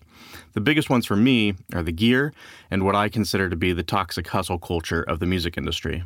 A lot of studio guys think they need to buy a ton of fancy gear to attract clients. That might be true in some situations, but I've gotten my favorite clients by meeting people in the real world, being friendly and helpful, and doing good work. And generally, I find that nine times out of ten, clients that prioritize gear over everything else are not the kind of people I enjoy working with. At the end of the day, I think you have to let your portfolio speak for itself, and I strongly believe that where you set the knobs is far more important than what you're turning the knobs on. These days, I don't really use much hardware at all, and I really try to only buy gear that will really make a difference in the quality of my work or in my workflow. For me, that means being way more focused on my monitoring than just about anything else. The other problem with the studio world is there's a ton of pressure to work all the time and put in crazy long hours because it's so competitive. After a few years of doing that and too many 14 hour sessions, I realized that's not what I wanted and started to rethink things. Some people love that lifestyle, and that might be necessary if you're trying to break into the big traditional studios in LA and work with A list artists. But there are other ways to make a living in music and audio, so if you're trying to simplify, it might be worth thinking intentionally about your goals and how you want to spend your time. These days, I spend a couple days a week working on podcasts, which is great, consistent work, and it gives me the opportunity to be involved in teams and be a part of spreading valuable messages. And then I spend the rest of the week mixing bands. This gives me a lot of flexibility to be more intentional with how I spend my time. Sometimes I miss being in the room with bands all the time, but I realize that's not the lifestyle I wanted. Now I don't work weekends. I get off at 5 or earlier and spend time with my wife. I can take a long lunch or go run errands if I need to, and I have more time and energy to devote to my own music as well. Anyway, back to Josh and TK. real quick for right here, right now. By the way, we'll check in with the Patreon live stream here in a moment. But right here, right now, here's one thing that's going on in the life of the minimalist. It's a brand new month. And you know what that means a new opportunity to let go. We have something called the 30 day minimalism game. It's the perfect time to declutter at the beginning of the month. Now, here's the problem many people own a lot of stuff. The average American household has 300,000 items in it. And you look around and say, I really want to declutter, but I don't even know where to get started. There's just so much stuff. Well, the minimalist found a way to make decluttering a little more fun. We call it the 30 day minimalism game. You can go to theminimalists.com slash game. You can download the free calendar. But here's how the game works. You partner up with a friend, a family member, a coworker. The first day of the month, you say, you know what? I'm going to get rid of one item. You're going to get rid of one item. We're competing now. A little friendly competition to make decluttering less boring, a lot more fun. Second day of the month, two items third day of the month, 3 Mm. items. So it starts off really easy, gets you that momentum that you need because anyone can let go of one item. Anyone can let go of two items. any item. It can be a pen, it could be a shirt, it could be a painting, it could be a couch. It doesn't matter. Get rid of one thing on the first day, two things on the second day, three things on the third day. But by the middle of the month, it gets a little more difficult because day 15, oh my gosh, I have to get rid of 15 items today. And tomorrow I have to get rid of 16 items. Now you bet something at the beginning of the month. Maybe you bet a dollar or a fancy meal or an experience together. And whoever goes the longest throughout the mm. month wins. If you both make it to the end of the month, you've both won because you've gotten rid of 500 items. And that's a, a really good start. Yeah. Um, did you and Ryan do this together and then you got to 30, 30 days and you were like, let's keep it going? and then just like fight it out till someone cried uncle? Well, it started because I asked myself a question when I first started simplifying. What would happen if I got rid of one material possession yeah. each day for a month? Just one. Anyone can let go of one item. And eventually I realized, oh, I got rid of way more than 30 items because as you get that momentum, here's what happens it becomes easier and you feel freer and lighter and you feel less weighed down by the material possessions. So I started getting rid of two items, three items, 10 items. And I realized, oh, maybe we could turn this into a game because to me, decluttering is really boring. If I could make it enjoyable, then I might want to do it. We've had tens of thousands of people play this 30 day challenge now. It's completely free to play. And what I love about it is you see people go way beyond 30 days. They'll either start the month over or they'll just say, it's day 34, it's day 35, and get rid of 35 items today. It's day 36, it's day 37. Yeah. And they play with their friends and it makes it enjoyable. They're taking pictures of the things they're donating. The only rule is you have to get the item out of your house by the end of the day. Oh. And so you've decided to let it go. You've gotten rid of it. You either sell it, you donate it, you recycle it, you find a way to get it out of your home. You're removing the burden from your home. And it's called the 30 Day Minimalism Game, theminimalists.com slash game. Speaking of that game, every the first Friday of every month now, we've been doing these new Friday afternoon minimalist Zooms. We call them FAMs, F A M Z, for our Patreon subscribers. We're doing Zoom calls. You can have a Zoom call with the minimalist, me and Ryan and TK. We all hop on there. Alabama's there, Professor Sean, Danny Unknown, Amy Unknown was on there last time and a few hundred people will join and you get to come up and we just have a conversation. We can talk to you about whatever you're you're struggling with. And then also what I loved is there's this whole other community that's developing in the chat as yeah. we're talking to each other or we're talking to someone who has a question. And so Malabama has been collecting some of these chat questions and comments from these Patreon minimalist Zooms. So instead of doing just a live stream where we live stream the podcast, we're actually in there in a Zoom call with you. Patreon.com slash the minimalist. But what do you got for us, Alabama? Here was one from Shonda. I completed the 30 day minimalism game in June. I found it to be a daily practice in facing past decisions and generating compassion and forgiveness for myself so I could let stuff go. I'm excited to continue with it this month, too.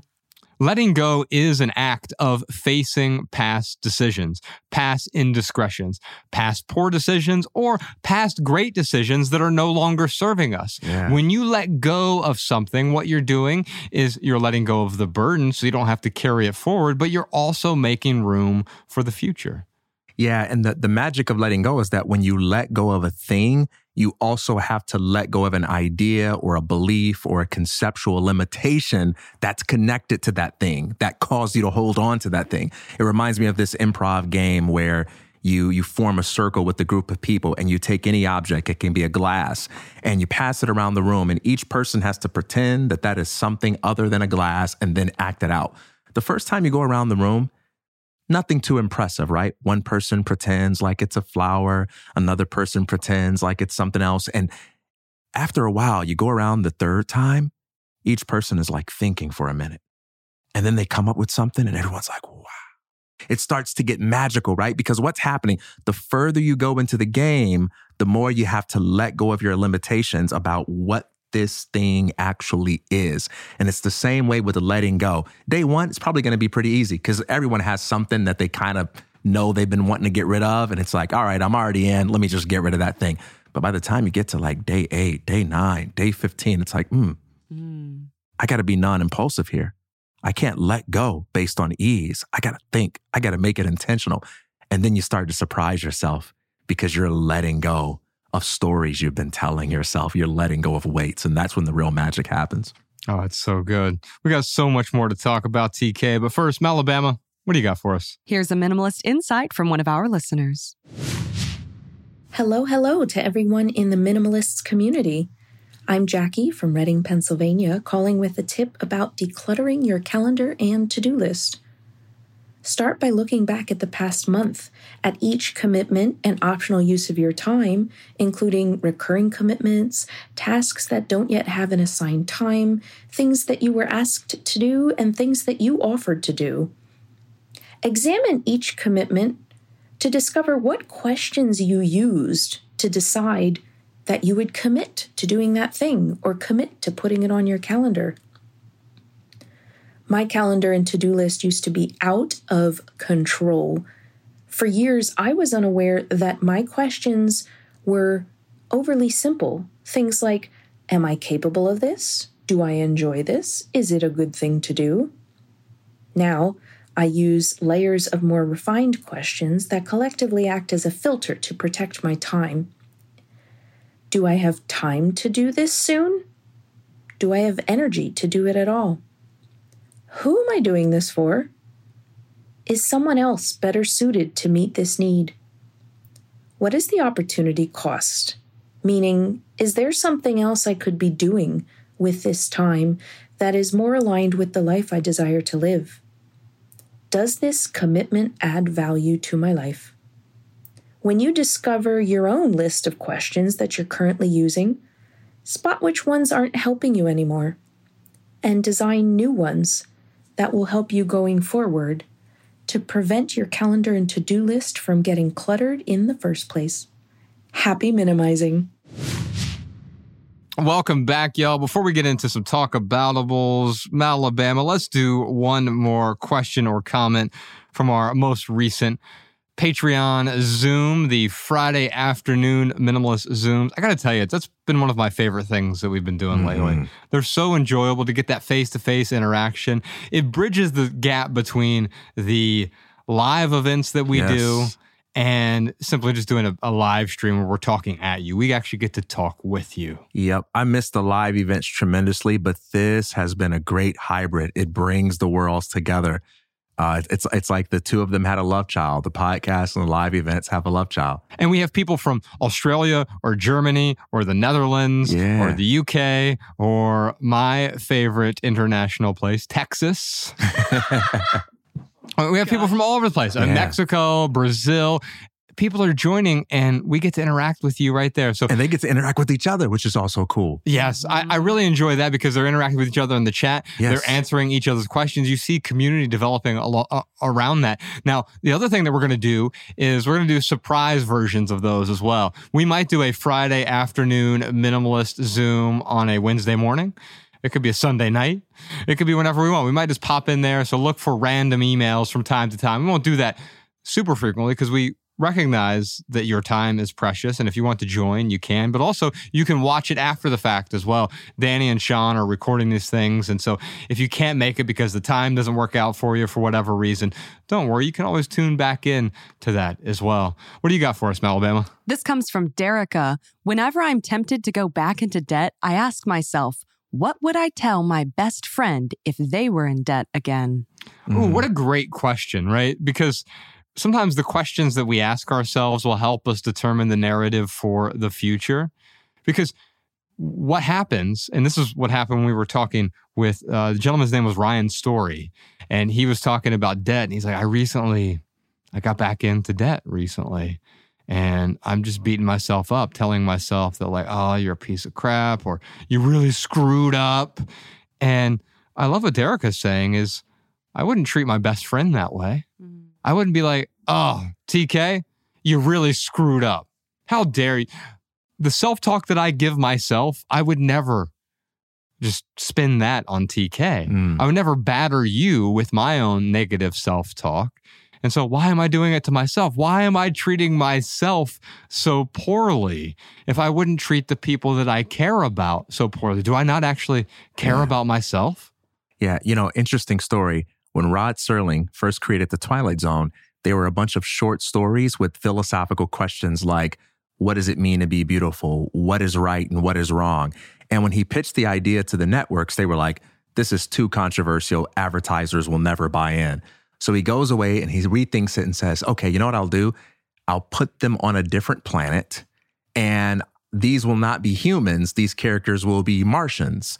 And he brings it back to the networks and they look at it and they go, we love it. Same story, same philosophical questions, same elements. The only difference is it's not about you.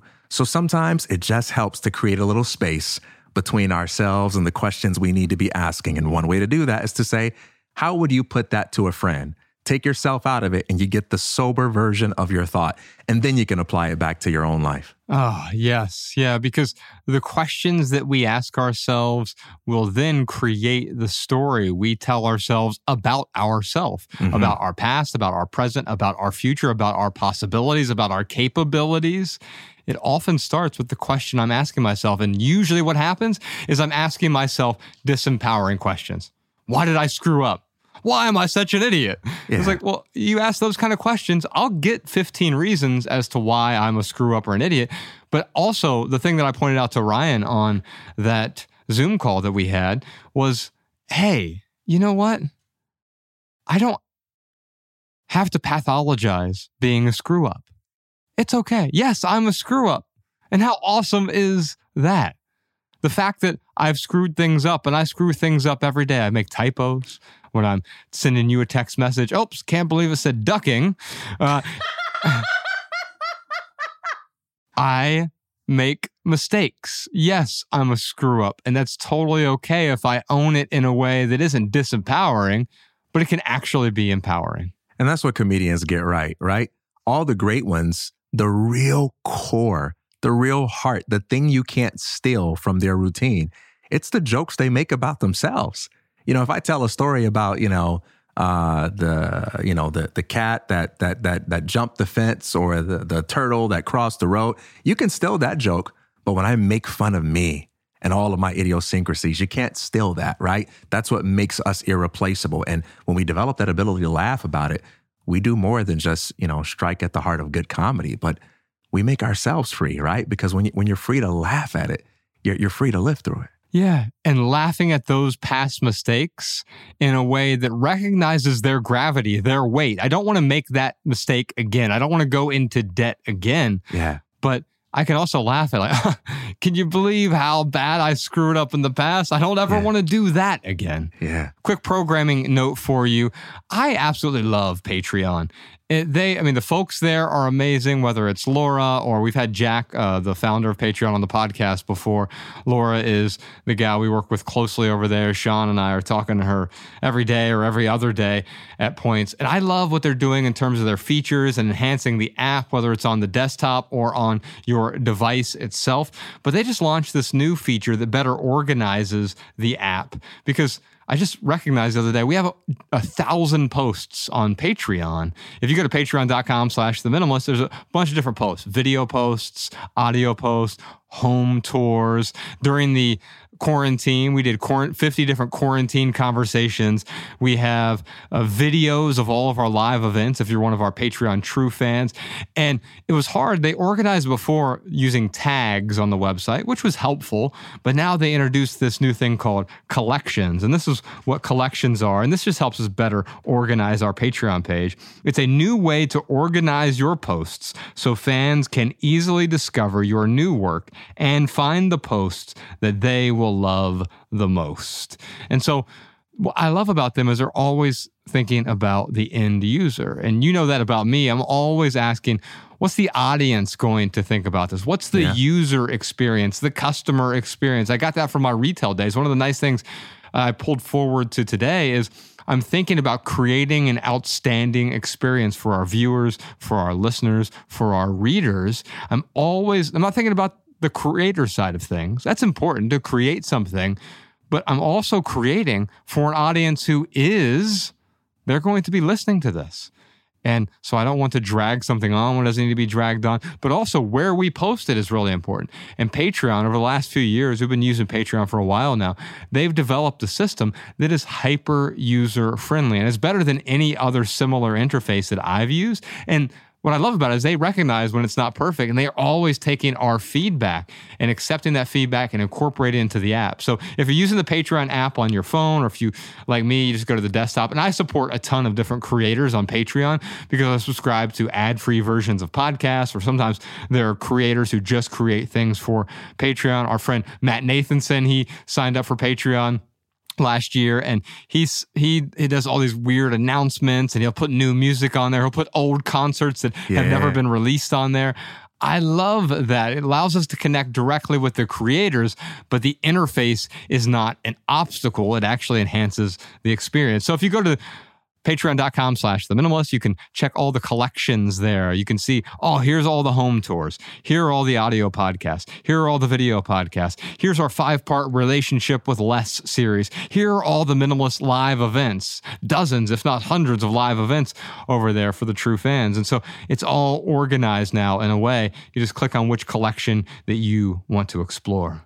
Tk i've got some talk aboutables for us here. What are we talking about? would you ever spend a thousand dollars on a pair of shoes? How about five thousand dollars? Let's take a look at this video.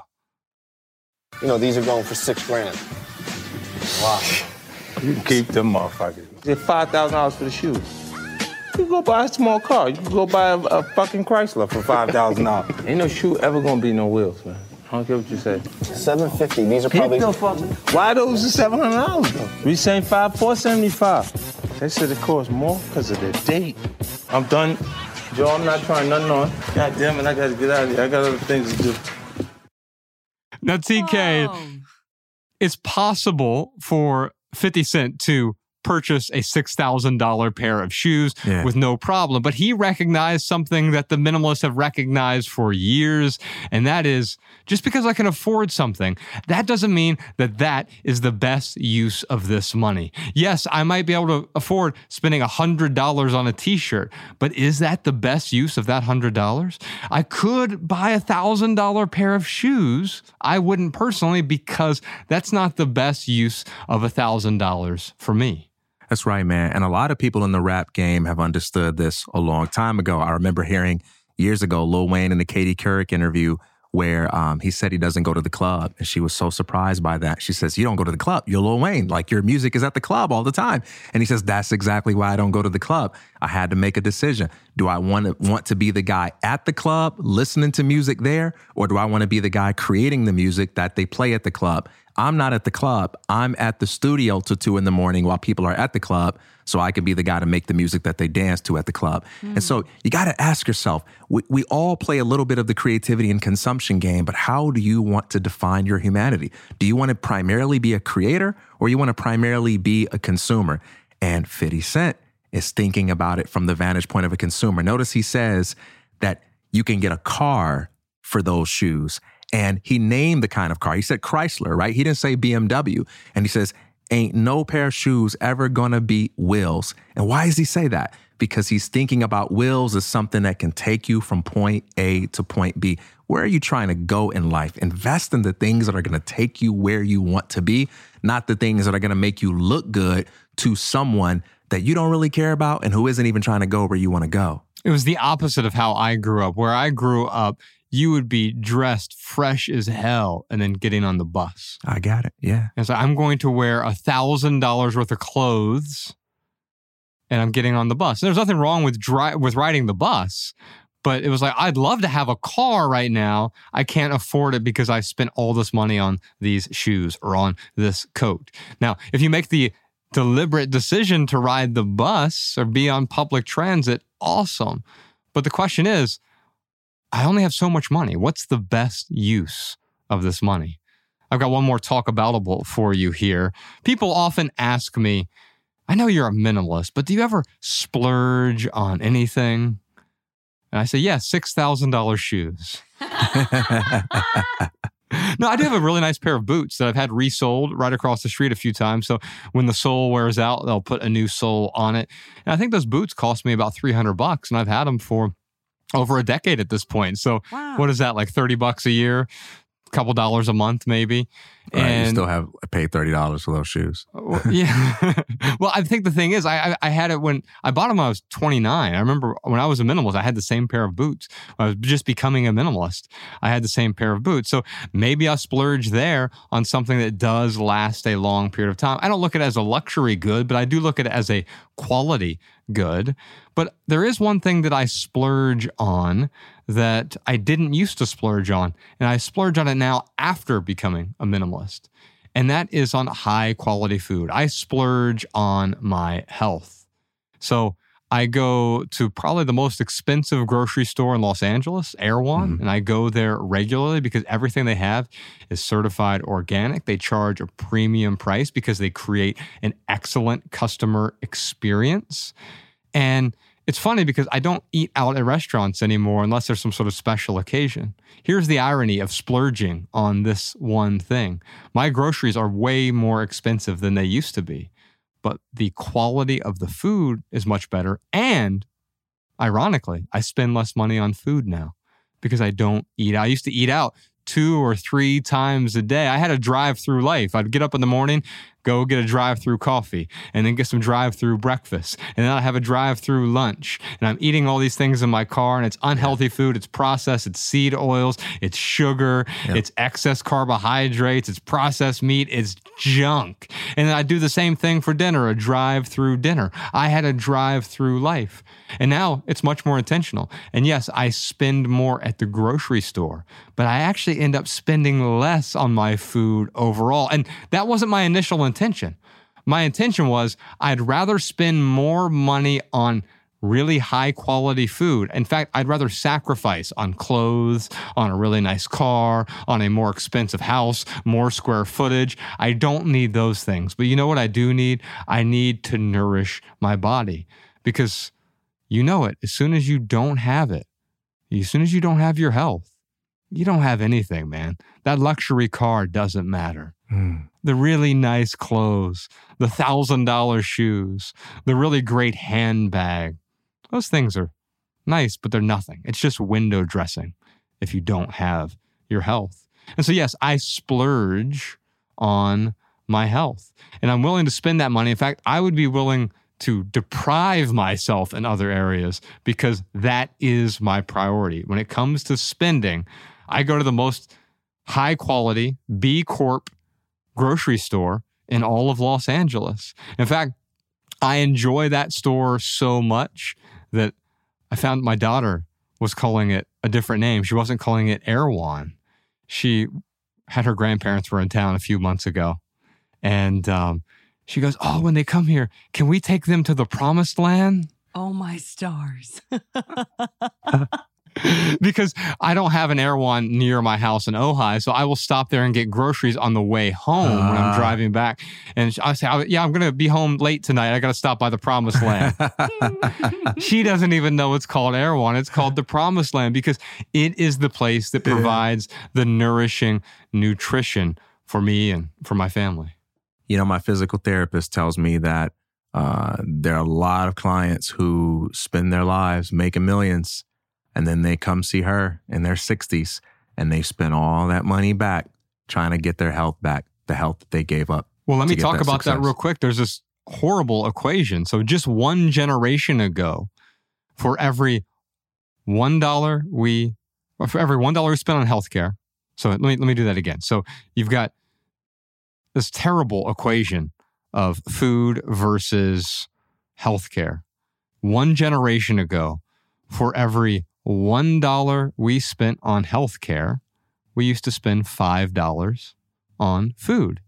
So if I spent $5 on food, I'd spend $1 on healthcare. It's exactly the opposite now. For every $5 we spend on healthcare, we spend only $1 on food, which means we spend $1 on food, but $5 in healthcare. And I would much rather spend the money up front preventatively than have to deal with the pain and suffering and all the money I'm going to spend on healthcare either way. Hmm. Yeah, man. And this is where minimalism as a philosophy of intentionality and critical thinking about everyday decisions can have significant ramifications for broader systemic issues because Think of how many people there are out there, sincere, well meaning, working harder than any of us, trying the best they can to be healthy, but they are suffering from misinformation that's teaching them how to destroy themselves in the name of education, right? And just like we saw with the 50 Cent video, so many are being conditioned into thinking that this is what you got to do in order to matter. And it's just keeping them deeper and deeper and deeper in that cycle of poverty. And they're working hard and being taken advantage of. It's a terrible thing. Yeah. Yeah. Because we go back to what matters to you is what you measure. When you're measuring your success yeah. by the achievements of everyone else, the car, the clothes, whatever else it might be, that might not actually matter to you. What matters to me is being healthy, not having the best logo or the best material possession to impress someone. Yeah. But to have the best food to not depress me is what's important. That's right. We're going to bring back a segment. Alabama, what do you got for us? It's time for TK's Tweet of the Week. Oh, I'm calling this one. Music to my ears. Uh, Yes. I'm calling this one a portrait of calendar clutter. Let me first say this you don't have to live like this. Although I know so many people who live exactly like this. In fact, they think it's virtuous. The picture you see on your screen right now is a picture of one person's calendar for a day. And it not only is aesthetically a nightmare, but it causes stress for me. Can you read the tweet itself? Oh my gosh, yes, I can read this terrible looking Tetris board. This comes from Claire Vo. As a chief product officer, I'm one of the lucky folks that get to live my perfect workday every day. 30% recruiting, 5% being recruited, 50% people in team, 30% strategy, 40% IC work, 30% customers, 20% yelling OKRS into the wind, 5% coding. Oh my gosh, this gives me so much anxiety to It look seems like like 300% busy. yes, exactly. I didn't do the math there, but I'm not good at math, but yeah, that definitely exceeds 100. And I think the problem here is it presupposes being busy is the most important thing. Filling every minute of every day is the most important thing. But what are you doing with those hours? What are you creating? Who are you serving? How are you adding value? And by the way, if this is the best way to add value, then so be it. I'm not saying I'm against this for everyone. I'm certainly against living like this for me because I used to have a calendar like this. And it made no time for spontaneity, but it also made no time for me. I was absent from this calendar. And so I had to let that go. If you look at my calendar today, there's almost nothing on it. If you look at my calendar this week, there are very few things on it. So I can say yes to the most important things. Yeah. If you work for her, are you free to admit that you don't like the way that calendar looks? Here's what I will say in devil's advocate defense of Claire. I'm going to take her word for it when she says that's her dream schedule. And if that's her dream schedule, I can't be a hypocrite and say I love stories about Kobe Bryant being up at three o'clock in the morning when everybody else is getting home from the club working on his free throws. Um, I'm not so eager to hop on the anti hustle bro train that I will condemn anybody who finds joy in getting after it and working hard just because it looks differently than the way I want it to look. At the same time, uh, there is definitely a social game that happens in a lot of workplaces where people are driving themselves into the ground, and and this is sort of like the uh, the calendar version of laughing at your boss's jokes that you don't think is funny because you want to be in good, right? And for a lot of people, it's sort of like mimetic desire is, is heaviest in that kind of space where people have lost themselves a long time ago because they're trying so hard to look productive. One of the reasons why a lot of people started to experience so much joy and freedom when when we were kind of forced to go remote is because they achieved this state of being able to be judged by the quality of their output rather than how hard it looks like they're working. There are a lot of people in workspaces who it's not about the value they create, it's about the optics that they got to keep up. And those games are silly. So if anybody is looking at that, thinking that that's how you need to be to be a player in the world, that's silly. There's so many ways to be productive and make money. You don't have to be like that. But if that's Claire's dream, more power to you because I'm sure my dreams look crazy and stressful to other people too. I totally agree. Yeah. And if that's Claire's dream, brava to her. Yeah. Please don't batter me with your dreams because that would make me fake busy, right? Yeah. I'm busy, but my busyness would be fake because it wouldn't be in alignment with what I want to do with my days, what I want to do with my calendar. And it would stress me out in a way that is counterproductive. And so if it works for you, Yeah. great. But I decided to opt out of calendar clutter a long time ago. Professor John. I just want to play devil's advocate as well. I'm looking at this closely, and Wednesday morning at 10 a.m., there's a half hour block called DNS. And looking at the Twitter thread, uh, Claire clarifies that that means do not schedule. So she is setting that boundary Wednesday at 10 a.m. for a half hour. Good for her. Yeah, I love it. I mean, here's the thing though, like that is the irony of this is yeah, I used to have to block off times as well in the corporate world, right? But I only have half an hour that I can actually block off, right? And the irony is like, oh, but what if I need a day? What if I have a project I want to start working on? This is when boundaries become too rigid. We're set up this many boundaries. I don't make room for any of the spontaneity. If I freeze all of the water in my house, how am I going to drink any of it? hmm. Yeah. Let's move on to a minimalist home tour. It's number 45 in our series. We sent this out to you last weekend. Alabama, I think you called this one The Dog Matches the Couch. This one's from Vicky. What does Vicky have to say? This was so cute. This was just a really simple uh, kind of living room that we had. And it just so happened that her dog was in the picture. But being able to simplify and get things like toys out of the way and get those tucked to the side where they're in their nice little um, not toy uh, toy box was was something that was really beneficial for them for for the kids as well as for the dogs. So they're a family. And I think what I like about this, to me, this is not my aesthetic. In fact, they're, I, I would say, oh, at first, if I was just coming to minimalism and I saw this, and I'd be like, oh, I guess no one lives there, right? And I get that criticism about my place all the time. So I, I guess no one lives there. But then you hear about their story and you're like, oh, wait, they're a married couple with kids and pets, and they're able to maintain order in their home because they don't have excess.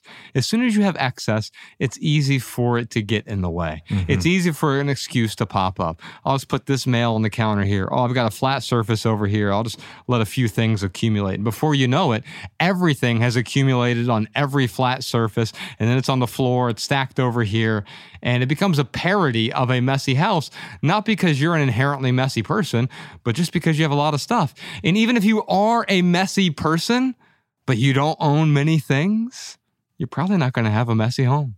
Mm. I love it, man. I love it.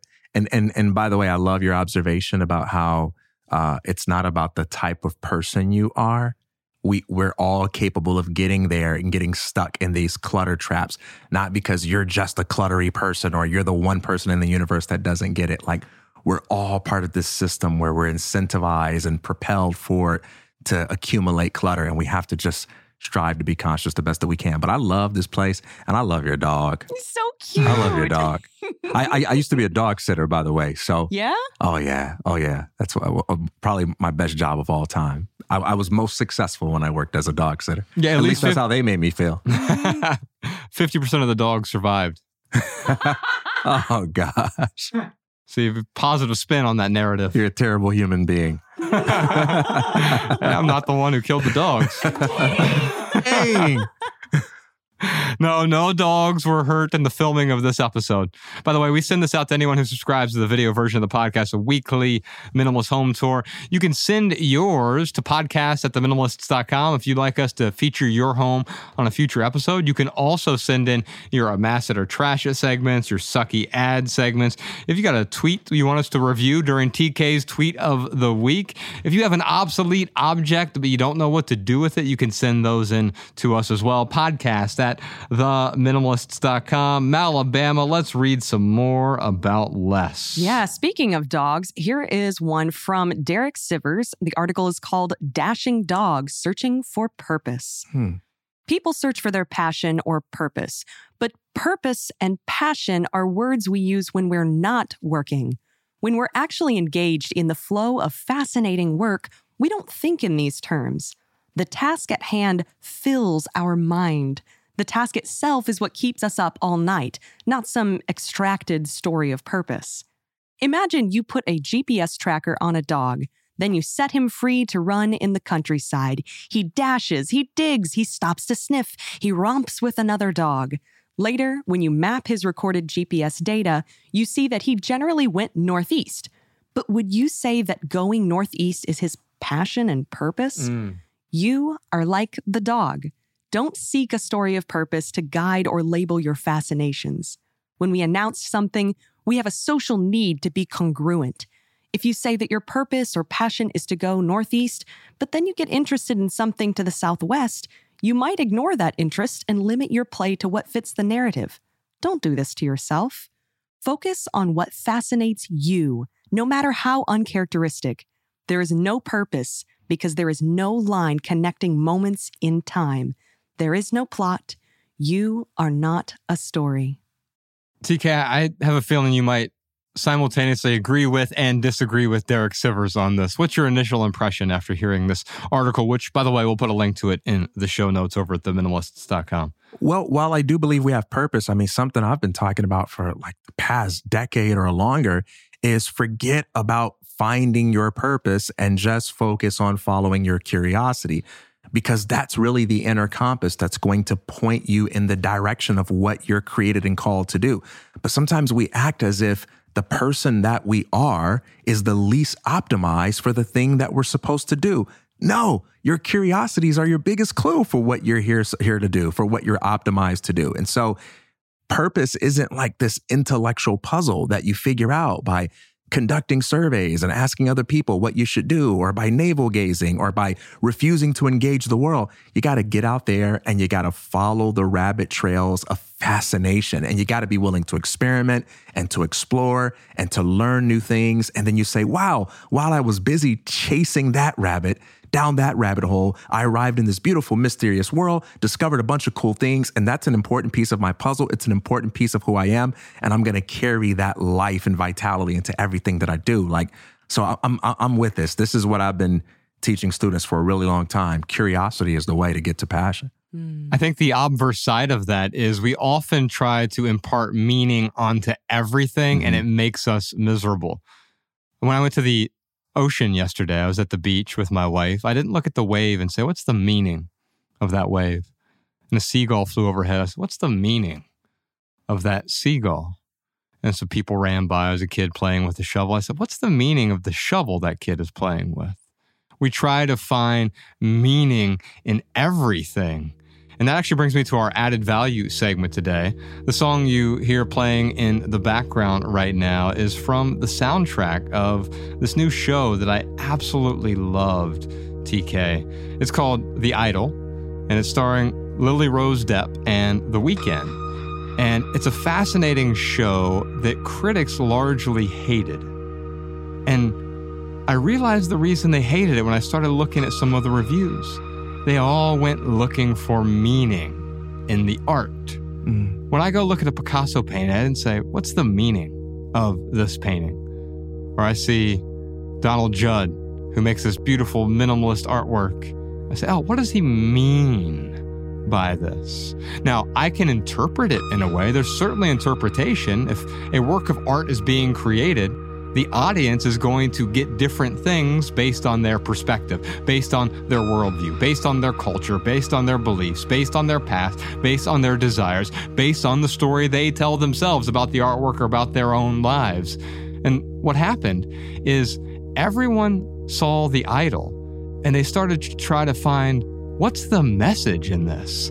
And I think this is one of the most toxic things we've done with art over the last decade or so everything that needs to be created needs to have a message. And if it doesn't have a message, then what's the point of it? Well, what's the point of a Picasso painting?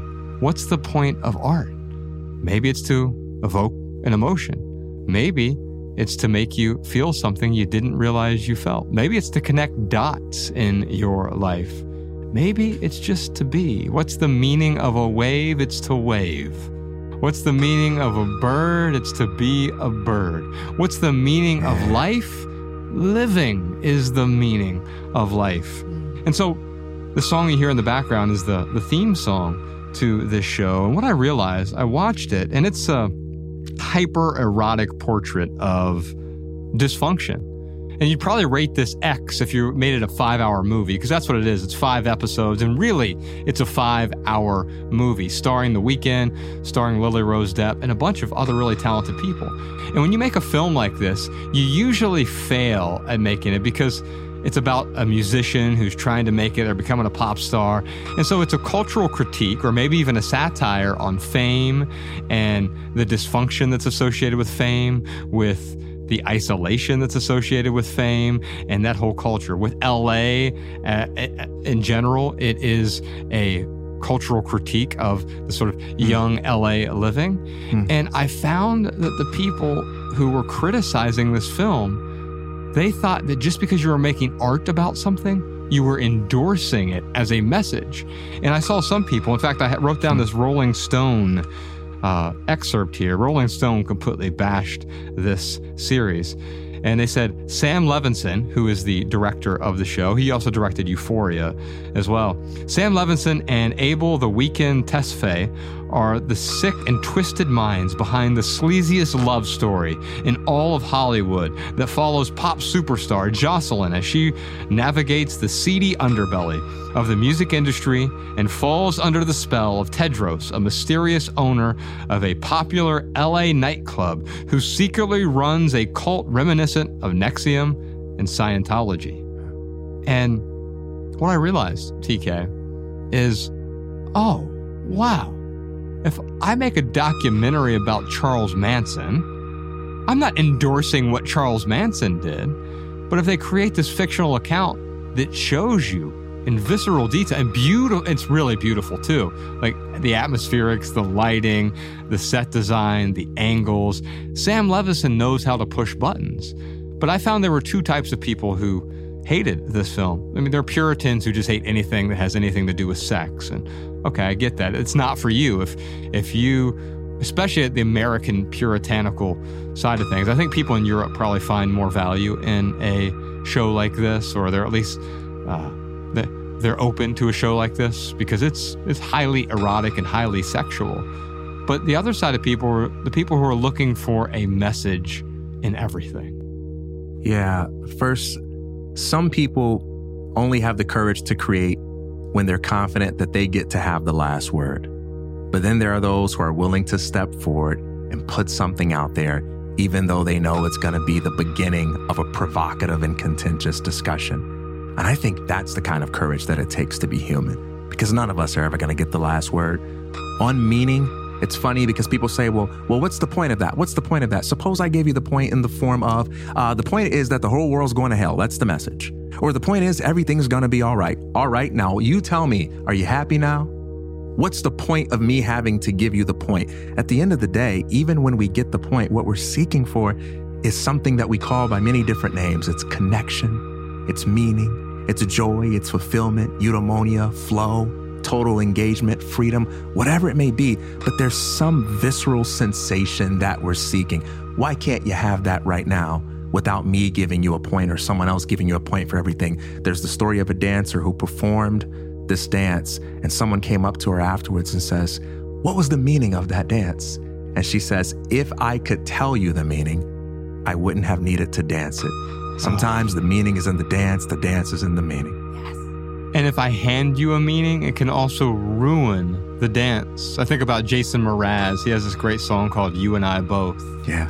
And it's this beautiful love song, You and I Both. And like he's just going through this what I assume is like this conversation with this lover, this joyous conversation. And I saw him live once in Pittsburgh. And he gets up on stage and he's like, The song, I wrote it about my cat. And you're like, oh. He goes, Oh, I'm sorry if that ruins it for you. And it obviously did. Now, every time I hear the song, you hear him singing to his cat. He's not singing to this lover in this dynamic. It's, yeah. I wrote this about my cat. The meaning, when you take someone else's meaning and you're supposed to have a universal meaning about something like people want to have for a show like The Idol. If it has a universal meaning, maybe it ruins the art. One other thing I really respect about this show is they shot it with a different director and different writer up front. And they filmed six episodes, spent $75 million on this six episode show. Wow. And the Weeknd was like, "Oh, this feels like it has too much of a message to it. I want to scrap the whole thing and start over. Ah, Wow. that's refreshing, by the way. I think people are going to appreciate that. Yeah, I, I would hope so, but I don't think they do. We're in a culture now that there's outrage because there isn't a message or a me. I've heard people call this show torture porn because there are elements of BDSM in it and power dynamics and coercion and manipulation. That's not an endorsement. In fact, it's showing the shadowy side of Hollywood or the music industry or whatever and recognizing there's also multiple kinds of coercion. And in the show, it actually depicts the acceptable kinds of coercion with the rec- record executives who are manipulating artists. But then you have this sort of cult leader, pimp character who's also coercing people. And it's like, oh, well, he's obviously bad, but it's okay that these record label executives, they're doing it within the bounds of decorum. And because they're doing it in this decorous way, then fine. It's, uh, it's okay to manipulate people. No, manipulation's manipulation. And in fact, at least when you see the ugly side of it and it's not all dressed up in decorum, you see it for what it is. Yeah. And that doesn't mean they're endorsing it. But what I loved is the Weeknd was like, hey, this has too much of a message. I don't really like the tone of it. The atmospherics don't work. I want to scrap it and start over. And they brought Simon Levinson in. They did complete rewrite and they refilmed almost the entire thing. Five episodes now and it feels like a five hour movie. I didn't take a message out of it, but it is a piece of art. And the song you hear in the background right now is the theme from the soundtrack. Beautiful soundtrack, by the way. The Weeknd did the music. And so if you have a show that's about a artist, often what happens is like the music is garbage because it's about a fake artist, right?